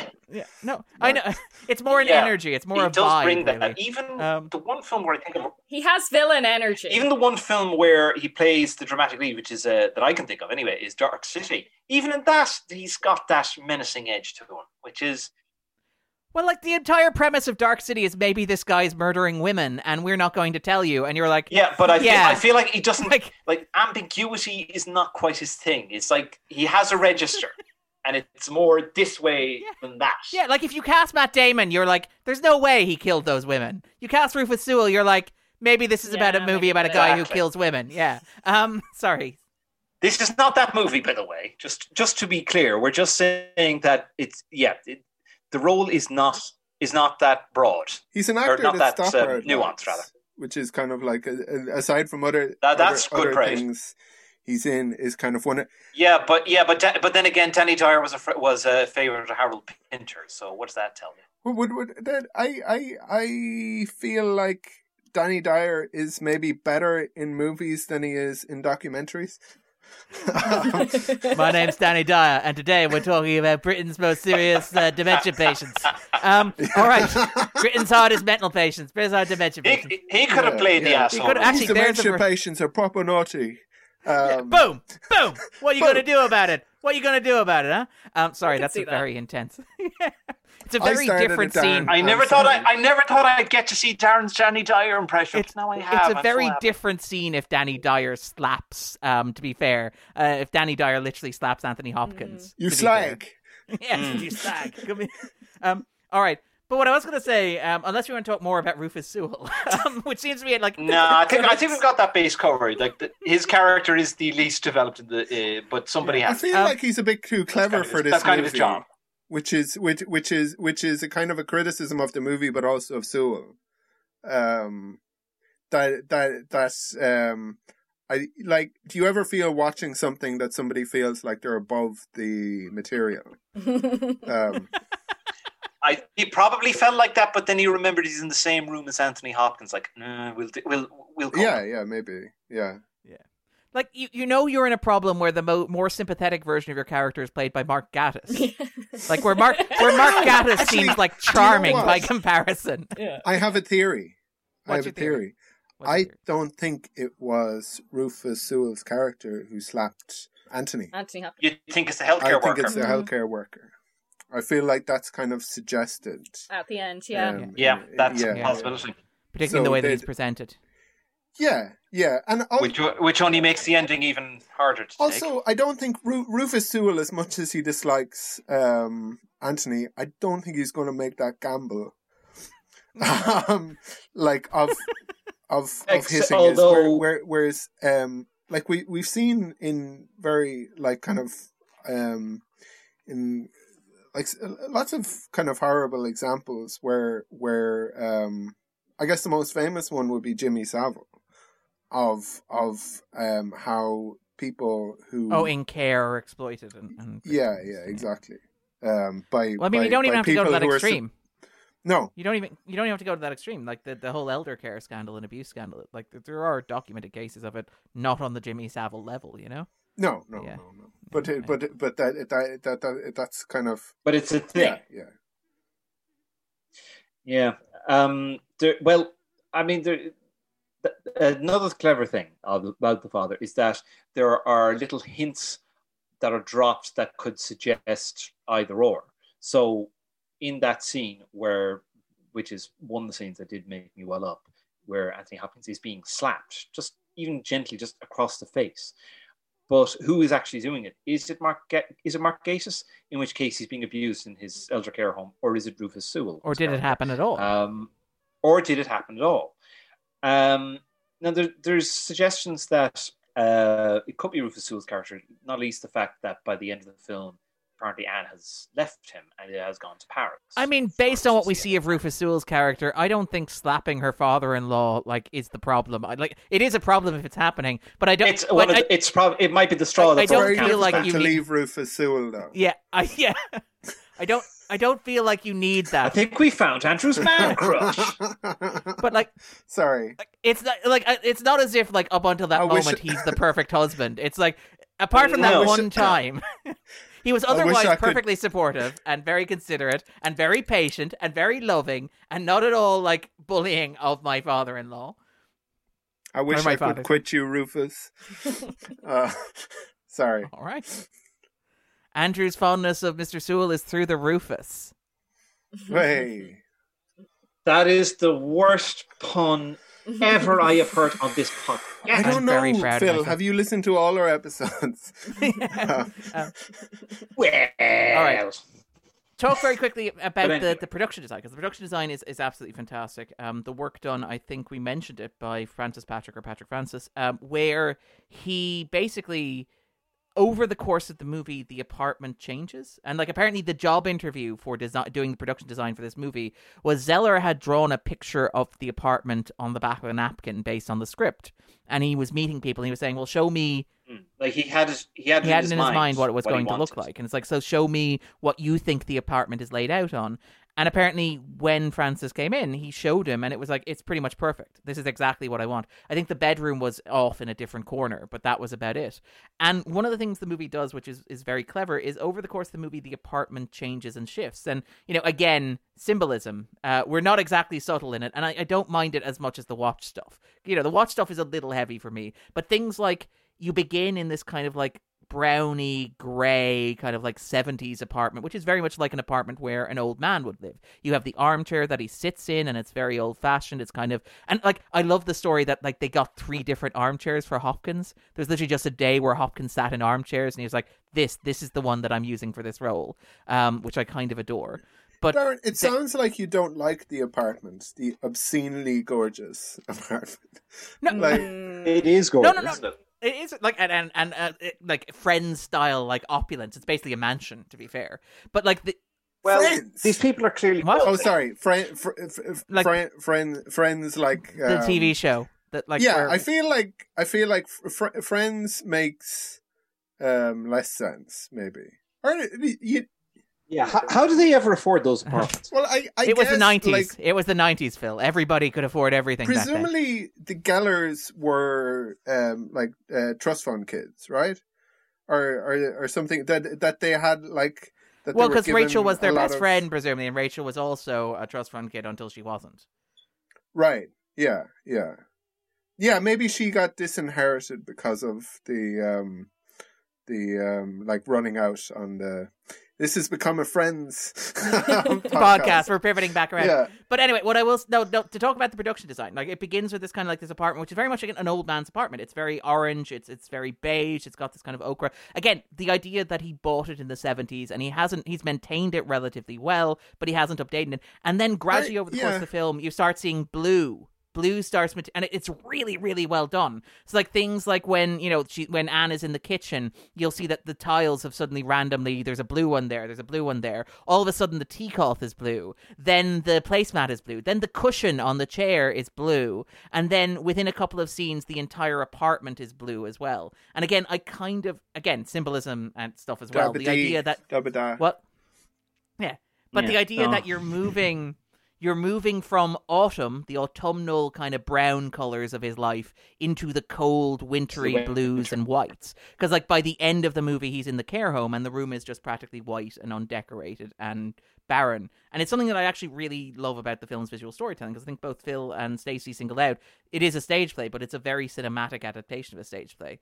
And it's a good use of, of the medium, I would argue. I think that stuff's really fantastic. It doesn't give up the uh, the theatrical flourishes, so the little changes, like going from scene to scene, and you see a change in furniture or in little little amendments to the color palette, like that. Those are things that conceivably could happen on stage Yeah, between scenes. presumably as well, you can just affect it by having different filters on your lamp. Well, no, no, like they are actually just objects in the scene. So they're cushions on an orange chair, and it's like plastic. the The lunch that she brings comes in plastic boxes. So it's like she's, it's like it's colonizing. Again, it, it's that metaphor of the condition getting worse. It's like, okay, it's here now, and it's kind of planted. And then the next time you cut back to the table, there's like blue books on the table, for example, and things like that. And and then you cut back and the, the chairs are suddenly like blue and modern and stuff. It's really, really well done. And like I mean, it does draw attention to it. Scenes like the sequence where he, he looks for the painting and you have the outline of the painting on the wall. Which is much closer to, I believe, what the stage show did, where the stage show would just like strip the set down. and where's blue And where's blue. throughout. Yeah. Yes, Which which yes. is kind of like one of the strongest suggestions that not all is um as well. I think I think you kind of get it um maybe earlier than you realize, but that, that that's kind of one of the re, re, recurring things. And then it's odd that like later in the movie it starts to to to to change, but it, it feels like kind of is this all the same day? Um and Which It is great. seem- That's yeah. the editing. The editing's fantastic. mm, And little things like he'll open the door, and the door that used to open to the front will now open to a cupboard. Or even like little sequences where like Anne and where the nurse come in, and like you'll see the hall outside, and the hall outside the apartment looks like a hospital even before before you you start realizing this one. Like again, the production design is just it's it's outstanding. It's a really really really well made film and a really great use of space actually, which is striking. Uh, yeah.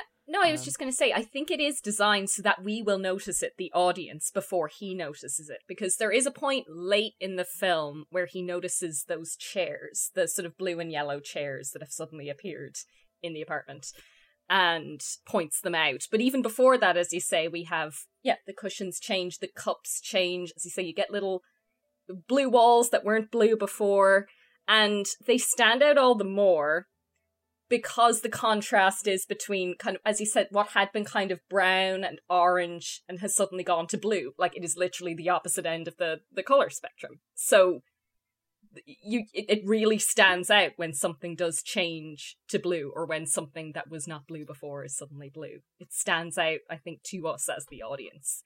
And as you say there is kind of this nice metaphorical reading of it that he's moving from autumn to winter the autumn of his life to the winter of his life but even just from a visual perspective, going from orange to blue is the opposite on the color spectrum. So it's very noticeable. It's very clever. It's very, very striking.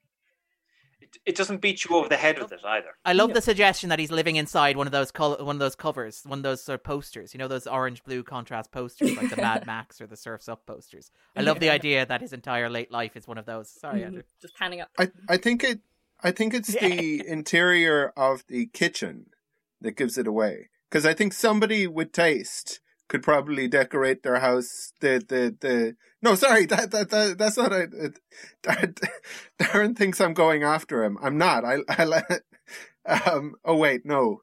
You don't think I'm Now I think now I think Now you're you going think after me. I'm going after you. Yeah but but but that that, that where's Phil? could- Why isn't Phil here? Phil was always the best co-host in this podcast. You know? Um, that somebody could decorate their house like it is like in in in that kind of retro manner but the kitchens are the things that really date a house because because um like you you yeah yeah yeah sorry i mean it's a small point but but in in in a movie where interiors are um kind of so um for me anyway um so much a part of the appeal of the uh the the the, the visual aspect of the movie um it probably um bears uh mentioning Well, I, I think this all kind of builds or feeds into the idea of the apartment itself becoming a character. Like it's it's undergoing changes, much like Well, it's a psychogeography. Like it, the, Um, the, you know, like like hmm. most movie locations, it's a reflection of a character's psychology. Or like a lot of movie locations, it's a way of literalizing his mind on screen. It's like a labyrinth. You get kind of lost in. Again, like like a le- like a slightly more subtle exa- like example of the house from the climax of the Relic or Relic. You know, this is like that, but not a horror movie, kind of, but sort of a horror movie. Well, I think it's for some people they could see it as a horror movie. Like, if anybody has been, if anybody is in, has been diagnosed with the onset of a disease like this, if they were then to watch this, um, I could, s- I could imagine being very, very scared indeed. I did, uh, as much as much the production design is great, and one thing I love in the film is the the lighting. Um, it really does. I, it really does give a sense of not only the changes in terms of color schemes, but also just the sense that this is lived in, and there is there's also just enough hints of world outside. Um, like You even get an American Beauty shout out with the kid watching the plastic bag fall. Well, at least at, at least in this one, the kid isn't just watching it, and the kid is actually doing something practical. He's trying to play football. You- it's from a distance. Okay, not the so most You can't practical. make out that it's Wes Bentley. Mm. It looks like a child, but he's actually just very. He's far shrunk away. a bit, hasn't he? Yeah. um, but but there's just enough of that. It like I like to imagine that that's that when Anthony sees that, he's either imagining himself or something, most likely himself doing something similar when he was a child, uh, or one of his daughters maybe. But there's ju- just enough of that feeling of like an afternoon where the sunlight is streaming into the flat. You could imagine you could imagine being there and the heat fawning in of an afternoon. Or um, there's a there's a, a shot early on when Olivia Colman is in the kitchen and she's holding a, a cup of tea, and she's in like a spotlight, uh, just surrounded by blue uh, outside it. But in the moment, it looks it looks theatrical, and then you realize that she's standing in the uh, she's standing in light that's coming in from another room. And it's like I could recognize that. It's in a dark room, and the light is coming in from another from the room next door. It it it, it walks a very fine line between theatrical and familiar, uh, and again, just a, for a for something that is based on a play, for it to walk that line um, is quite astounding. And having watched it, I have to say I'm a bit disappointed that Zeller didn't get a nomination for the Oscars for Best Director. Um, and I imagine that's because it, this is his first film as director, and you know they don't want they don't want to build anybody up too much. But um, yeah, he's done an, a, an amazing job here of walking that I, fine line. I think as well. also, it's a it's arguably a performance driven. Even so, like I mean, we've we've spent a good, good proportion of our time here discussing the look uh, of the film and how it's shot, and uh, you wouldn't do that unless it played a very vital part in the storytelling. I think as well with first time directors, you kind of assume that it's not them. That it's the support kind of um, uh, uh, crew. You hired a good cinematographer. You hired a good production Exactly. designer. You hired a good editor. He has, he has, but the, I I'd like to think that a lot of that also comes from the script because this is something that is knowingly stagey to an extent, but plays with that. Uh, But the only problem with that is Zeller also wrote the script, so he knows how it's supposed to look. He like he has this idea in his head. He's he and now that he's also the director and he has the uh, he has the uh, everything at his disposal to make the film whatever he wants. The fact that it turns out like this, I don't know. It's best director is one of those really really mysterious awards, and it's like, well, you know, yeah, a film can turn out great, but in order for it to do that, you know, there has to be someone at the helm. in ter- in terms of the performances, I guess as well. If you're directing performances and have gotten really great performances, there's a question of like, who are you working with? Like, was it, you know, was it, what it, it is, um, you know, do do we do we think that Harold Pinter is a great director because he It's like again, has this, Danny this- Dyer? Or, um, sorry, no, Well, like that, that's the big thing about like auteur theory and the idea that like making a movie Hmm. is a consultative process because it is. It is collaborative. Um, and like again, it, it's not just the actors existing in isolation. I think this was the big argument that you got. Like I think when when uh, Greta Gerwig got her Oscar nomination, her first her her first feature length film, Lady Bird. Um, well, there, there was some debate about her and say Jordan Peele getting nominations for their first films. And a lot of people were like, yeah, but like they're not showy. They're not kind of traditionally staged. They're not quite Oh. classically staged. The framing's not great. The cinematography is is not. But like the the argument was basically that like Gerwig. Like in consultation with her actors, had worked to get the performance that made There's- the film. In that, like you, you need to take a more holistic look at what a director does instead of necessarily looking at things like framing, composition, uh, and the traditional, you know, the, the editing and, and all this sort of technical stuff that we tend to say. Oh, well, that's the director, and uh, as opposed to distinguish it from what the with actor. Gerwig, Yeah. uh, with Gerwig as well, there's probably a more kind of insidious suggestion that like Noah Baumbach must be helping her out. You know, yes, there Um, is also that. To be fair, yes. I I liked. I mean, I liked Lady Bird more than most of Baumbach's films. Um, I think right? But it's a trend in in in in culture of over kind of shadowing um uh, creative um Like we, we don't talk about James we don't talk about James Cameron as Kathryn Bigelow's ex husband. We do talk about Kathryn Bigelow as James Cameron's ex wife, that sort of thing. There's a difference in, in how you talk about those two things, perhaps, I think. I tend I, I tend to think there's a great there's a great deal of pity behind that as well because who'd want to be married to James? Um, I mean, if somebody didn't want to see their husband, you could just say, "Hey, it's been a while since you've went to the bottom of the ocean." Um, remember how much you like that? Don't be away. Don't go away too long now. Um, Um, yeah, like the, that that that James Cameron doesn't make movies like Christopher Nolan does about how difficult it is to leave it. Sorry, sorry. Oh, yeah. We're um, never mind. He goes wherever he wants. He goes to other planets. Damn it! All right. Um, is there anything else we want to talk about? Anything that we haven't discussed already with regards to the father? Anything kind of jumping out at people that we think merits discussion or debate, or that we haven't kind of dived I'll- I'll say into, finally. uh, like James Cameron to the bottom of the ocean? I'll say finally on the optimism point.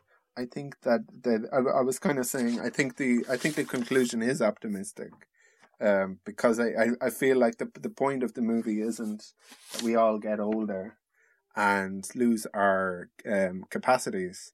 I think the point is rather that um, essential workers are, are are heroes and are amazing, which which which which is what makes it, I guess, a very kind of 2020 or 2021 movie where we're catching up to a as a realization as a society that these people are important and the um, work they of, do of is the importance of yeah yeah yeah. And I, I feel I feel like that kind of um shine through um more than the the, the kind of like I I I I feel like the the the tragedy of um of Anthony's kind of um loss of capacity is maybe undercut you could say by the estimation that he was probably never a great guy um, um uh like like if you wanted if you wanted to to kind of believe that. And by the way i don't i don't think that i i, I think the movie is more nuanced than than that. It, it it it's not a very nuanced movie but the like there are moments in which like Well, that moment where he says thank you for everything. upset his daughter. Yeah thank you for everything and um Yeah, what have you done with your hair like that hits harder. nice. Like that, those moments hit harder because we've seen him being cruel to they her they almost do before that. and um like I, I, I guess like she kind of wants to um to kill him a bit um and yeah We've all had that. Yeah, but- we've all but- had that with sometimes I, with our I, I, parents. I guess like um, the, what I mean is that um that the question of whether whether um Anthony as a character deserves our our our sympathy.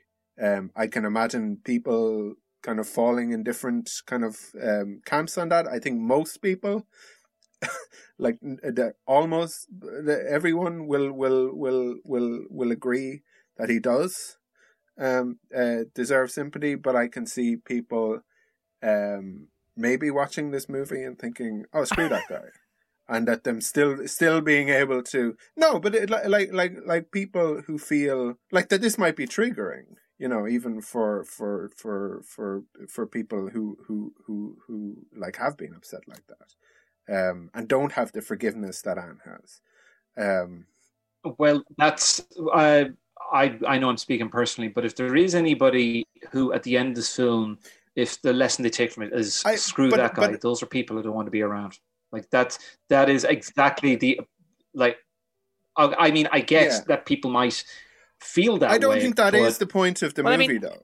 I think the point of the movie I is think the, that is the completely- heroism Andrew. of the the, the Well, central exactly. Andrew, characters. you're making me break the glass and give people their 250 center bingo stare. I don't you know, Andrew, that Roger Ebert describes cinema as an empathy machine, a machine that generates empathy. so the whole point. Yeah, but uh, the, the em, em, Thank you. empathy doesn't have to be um, All encompassing in, and complete. in, in a particular. No, yeah, in, and Hmm. it like you might identify more with Anne in that moment where she imagines um, kind of smothering the the uh, um, uh, Mm. Anthony, and that, yeah, but th- but that smothering him in the bed. my I mean, my point it- is is, to be is easier. that the movie doesn't hinge on on whether you feel one way or the other. As, as, as, as like, and I'm not saying that it's likely that you will feel one way or the other. I it is sympathy for everybody in the scenario. I think is the point.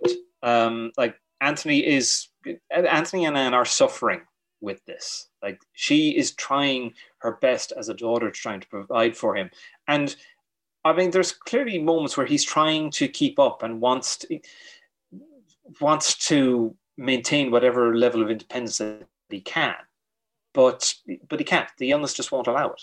So um, I don't know. Maybe you know.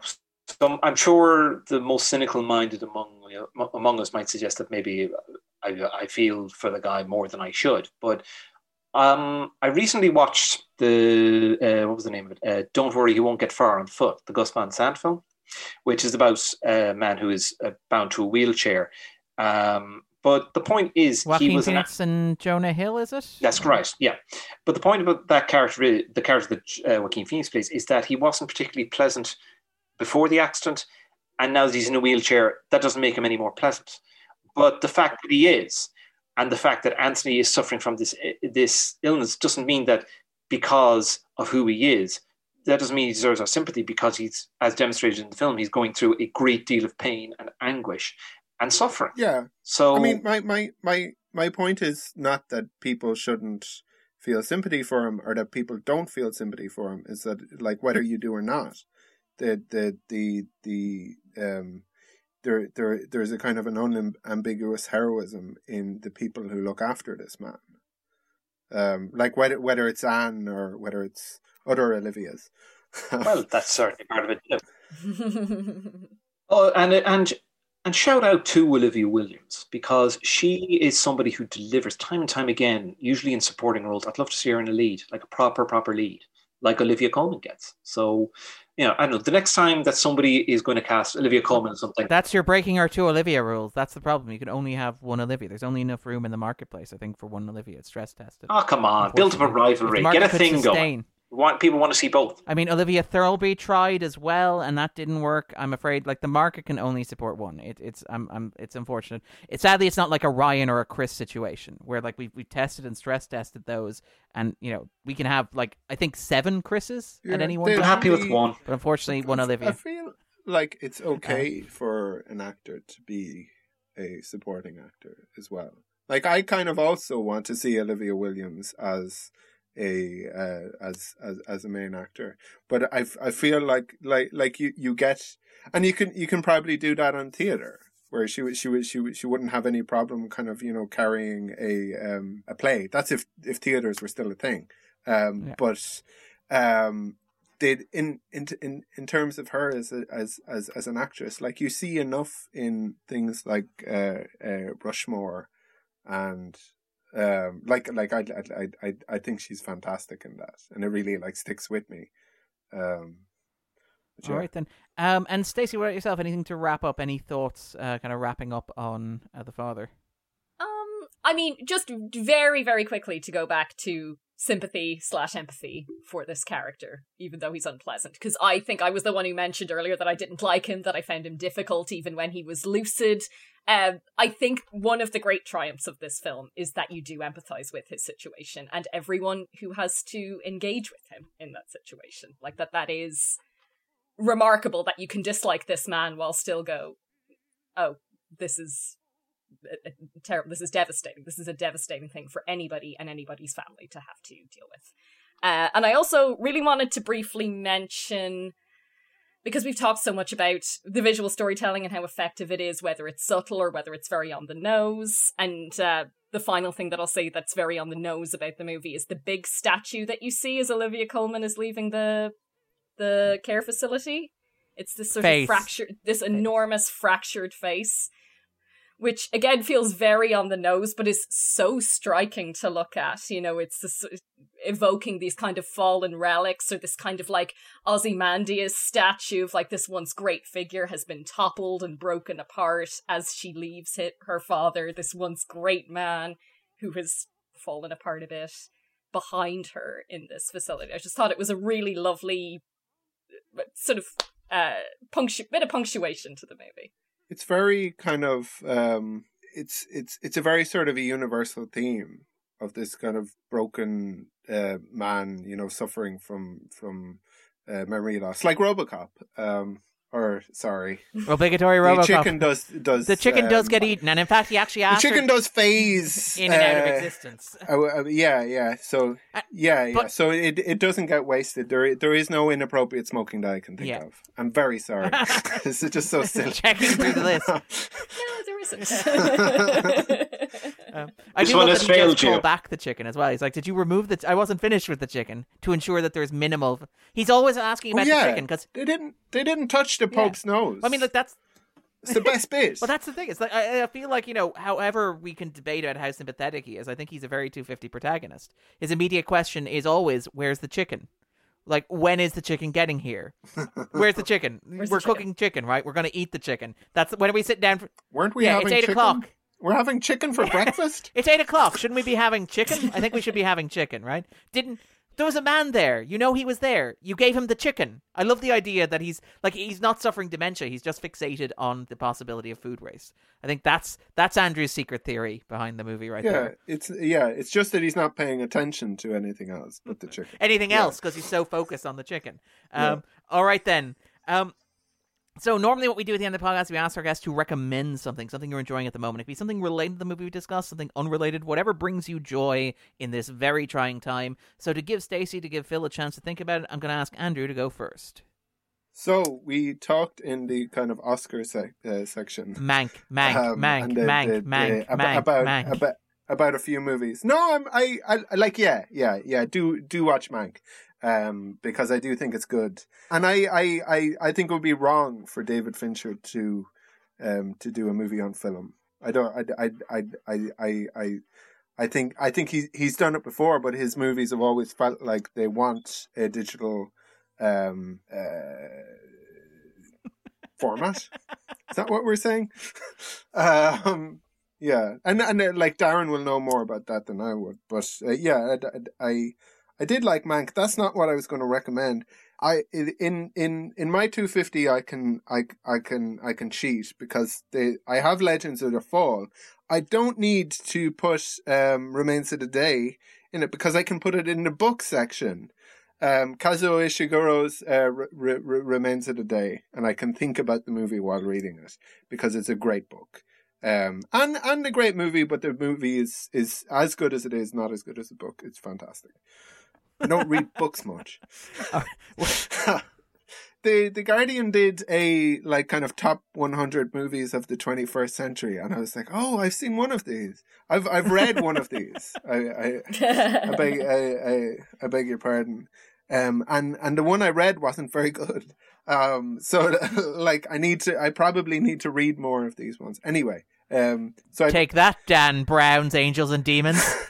So so yeah, it re- re- remains of the day, um, the book and the movie, if you like. Um, and in terms of making you cry, and Ludwig Ludovico Einaudi, who did the music for this um experience, and the music for Nomadland as well. Yeah, I mean, you, you did, uh, people are catching up to Mommy. I guess. I, I, I, I, I wasn't certain that "Experience" was the name of that song, so I just googled it, and up came his his mommy, his mother. So Google, you got that one wrong. Her name's Renata, but yeah, "Experience" by uh, Einaudi will make you cry. I beg your pardon. Um, and Stacy, what would you recommend for listeners? Um, I'm gonna go and recommend the film I mentioned at the beginning of the podcast, The Edge from 1997, directed by Lee Tamahori. If you do want to see Anthony Hopkins playing one of his types, guy in the room who's smarter than everyone else and in control of the situation at all times, uh, it's it's a fun little scripted by David Mamet, sort of he crashes in the wilderness with this man who may be a rival for his his wife and a fellow photographer and they are besieged by a large Kodiak bear in the wilderness but it's it's it, it it's a psychological drama with an additional threat of a large Kodiak bear it's a lot of fun it's grisly no pun intended um and yeah you get to see just a, a Edge of your shelf- seat thrills. Indeed. Uh, you get to see a top shelf Anthony Hopkins performance. Uh, it's one of my, I don't want to say guilty pleasures, but it is the kind of film that feels like it's often described as a guilty pleasure. I think you should just enjoy what you enjoy. Is it But, is uh, it yeah, it's- polarizing? Sorry. Um, yeah. uh, I, i I'm think you'll have a wild time with it. To be fair, uh, yeah, I, I, I was going to say something about it. It's, it's, it's, it, it, it, it can be polarizing, but it's pretty bearable, but all, all things considered. Um, It's a quality movie. Sorry. I your pardon. oh my god! I just realized they're photographers and they're hassled by a Kodak bear. Ah, Kodiak bear. Ah. a Cody. I'm sorry, yeah, Kodak- Stacy. We're ruining Bear. your, your recommendations. I beg your pardon. My fault. Yeah, sorry. Apologies. Sorry. Sorry. Yeah, and again, I've mentioned it already, but this year, in terms of this year's Best Picture nominees, Sound of Metal, I think, is my favorite one, and I would recommend people to watch it if they can. If they can get hold of it, as Darren said earlier, I think it's on Amazon Prime now. Uh, if you, It is on Amazon. Yeah. yeah, subscribing to Bezos. Uh, so yeah, The Edge for some Anthony Hopkins capital A acting and Sound of Metal for this year's Best Picture nominees. I want to acknowledge like any unintentional puns that you made as well. Like anytime you said bear. Uh, in, in any Anytime I context. said Yeah. it's always a bit So- I'm, and I'm really glad to see that you're drumming up a lot of enthusiastic support for Sound of Music. I have to Sound say. of Music. Uh, sorry, Sound of Metal. Sound of very Metal. different Very movie. different. yeah, Sound of Metal. It's supposed Um, to be great. and There's a Phil. lot of good things. Yeah, Sound of Music is very One. good. Sound of Music is very, very good. I think. Very political, Christopher though. Plummer. I don't know. Yeah, how do we feel about Nazis? Yeah, Nazis bad. Very controversial I statement. Yeah. Um, Yeah. all right, Phil. What would you recommend for listeners? Um, I'm sorry. Just ever since uh, Andrew mentioned "mommy," I'm thinking of the last scene of this movie, and I think I want to cry again. Uh, Jesus Christ! This, uh, like I said, this one really, really did a number on me, and um, I mean, not good in the sense of it doing a number, but good in, in terms of having an emotional connection. no, no, it's like it's a meet. It says emotionally beaten and bruised me in ways that I really Well, did not anticipate. Um, but I am going to say this: when researching this, I was watching interviews with Anthony Hopkins, and one of the things that he does, uh, he takes great pride in, is to keep his mind active and to keep it lucid. Uh, he learns uh, a new poem like every uh, every week, and he so longer poems. He breaks it up, and uh, in one of them, he was asked, "Would he just do a quick reading just to test him, see if he could remember?" And um, he read this just because it is very, very relevant. And um, I just want to read this extract for a moment, if I may. Let us go then, you and I, when the evening is spread out against the sky, like a patient etherized upon a table. Let us go then through half cer- certain half deserted streets, the muttering retreats of restless nights in one night cheap hotels. And sawdust restaurants with oyster shells, streets that follow like a tedious argument of insidious intent to lead you to an overwhelming question Oh, do not ask, what is it? Let us go and make our visits. In the room, the women come and go, talking of Michelangelo. That is, of course, the opening to uh, T.S. Eliot's The Love Song of J. Alfred Prufrock and it's a painful meditation on the process of aging. And uh, I would recommend that people look up the collection, the love song of J. Alfred Prufrock and other poems. Um, It's more accessible Eliot has always been a favourite of mine. as well than a lot of kind Damn. of T.S. Yeah. Eliot. Then uh, like, like T.S. kind of Eliot. with, Yeah. with Getsy's a terror. exactly like with the wasteland, you kind of you either have to take the Like there's a lot to plunge into. Yeah, well. it it, Yeah. it either has to be like the Tenet thing where it's like don't try to understand it, just feel it, or you have to have read every book. um, kind of But even even in Prufrock, like, there's a lot to go into. But it is because of it, just its fame. I think it's one that people might be willing to give a go, and I strongly recommend that people read it and uh, see what they get out of it. Um, but yeah, other than that, uh, you'll you'll just have to forgive me because I am I myself am shocked by just my reaction to this movie. So um, my react my honest uh, recommendation: watch The Father.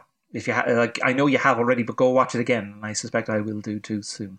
Yeah, no. Um, and again, it, it's amazing when a movie has that kind of emotional reaction. I think to for somebody. Um, you know, I am an unfeeling robot that generates movie opinions, but no, like, all, all joking aside, We know, like, again, we know. it's an empathy machine, so it generating that connection is fantastic, and I'm actually really, really glad to hear that, and I think it's fantastic. Uh, in terms of recommendations for myself, uh, from the Best Picture nominees, it's "Promising Young Woman in a Walk" is is my personal favorite. Um, I think it's provocative. I think it's challenging. I think it plays with audience expectations. Um, I think it plays with your idea of the audience gaze. It, it kind of meets the audience gaze and stares back and asks what you want from a movie like this and why you want it and why we construct the narratives that we do around these things. Um, so I, I really, really like that. Uh, in terms of Anthony Hopkins recommendations, uh, I'm going to cheat. I'm going to recommend Remains of the Day like Andrew did. I'm also going to recommend The Edge like Stacy did. I'm going to throw in Shadowland, actually, because I'm a huge, huge fan of Shadowland, sadly underseen. Um, fantastic, very moving movie. Now we know who was glaring at me earlier. Yes, I, it, was, it was me. Um, I am the author of All Your Sorrows, uh, which is inexplicably not an Anthony Hopkins line from a movie. Um, but no, it is. Yeah, no, I, I found Shadowlands very, very deeply moving, and it maybe did make me cry as well if we're talking about stuff like that. Um, and yeah, so that's that's really about it. All right then. Um, so where can people find you? So Stacy, where you at? What what you up to? Uh, I mean, I'm on podcasts with you, uh, Darren. Sometimes on The Escapist. I'm on this podcast sometimes, and I'm on Twitter, tweeting about movies and other nonsense at Silver Saint Groud. S T G R O U D. And Phil, where can we find you, or can we find you, or are you findable, or are you lost in the labyrinth of? I'm on Letterboxd for what that's worth. And I'm occasionally on this podcast. I'm delighted to be occasionally on this podcast. And um, I love the begrudging. well, I know- well, I'm we on have another- Letterboxd because I have to be. I'm on this podcast because I have to be as well. no, I'm on this podcast, but I enjoy it. And I know we have another episode coming up in a few weeks. we Uh, do. That's the one where we give out your address. Um, Yeah, um, thanks, thanks. The, I, I was wondering what those parcel bombs were. Um, then I remembered. Oh yes, harakiri. I remember don't now. open anything Uh, that you that you receive. Um, it's not going to be Um, socks. This is a Um, this is a bit of a tangent upon a tangent, but like, does anybody remember? Was it that like remember when companies used to mail out uh, publicity material for movies? Did anybody get the Irish Story package, which was a wooden shoebox, and you open it? And because, like, for people who don't know, the Irish Story was a movie about like an IRA terrorist. Belfast story. I remember. Was this the one with Colm Meaney?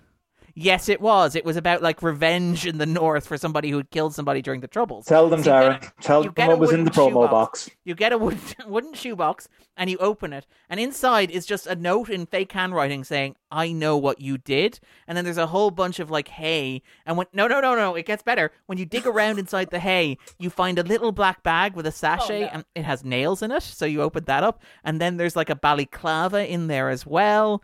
And yeah, yeah. This Yeah. really happened, people. Uh, it was not.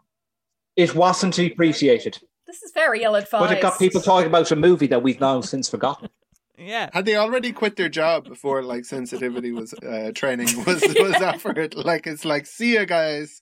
Oh, by the way, this new marketing campaign is going to blow your socks off.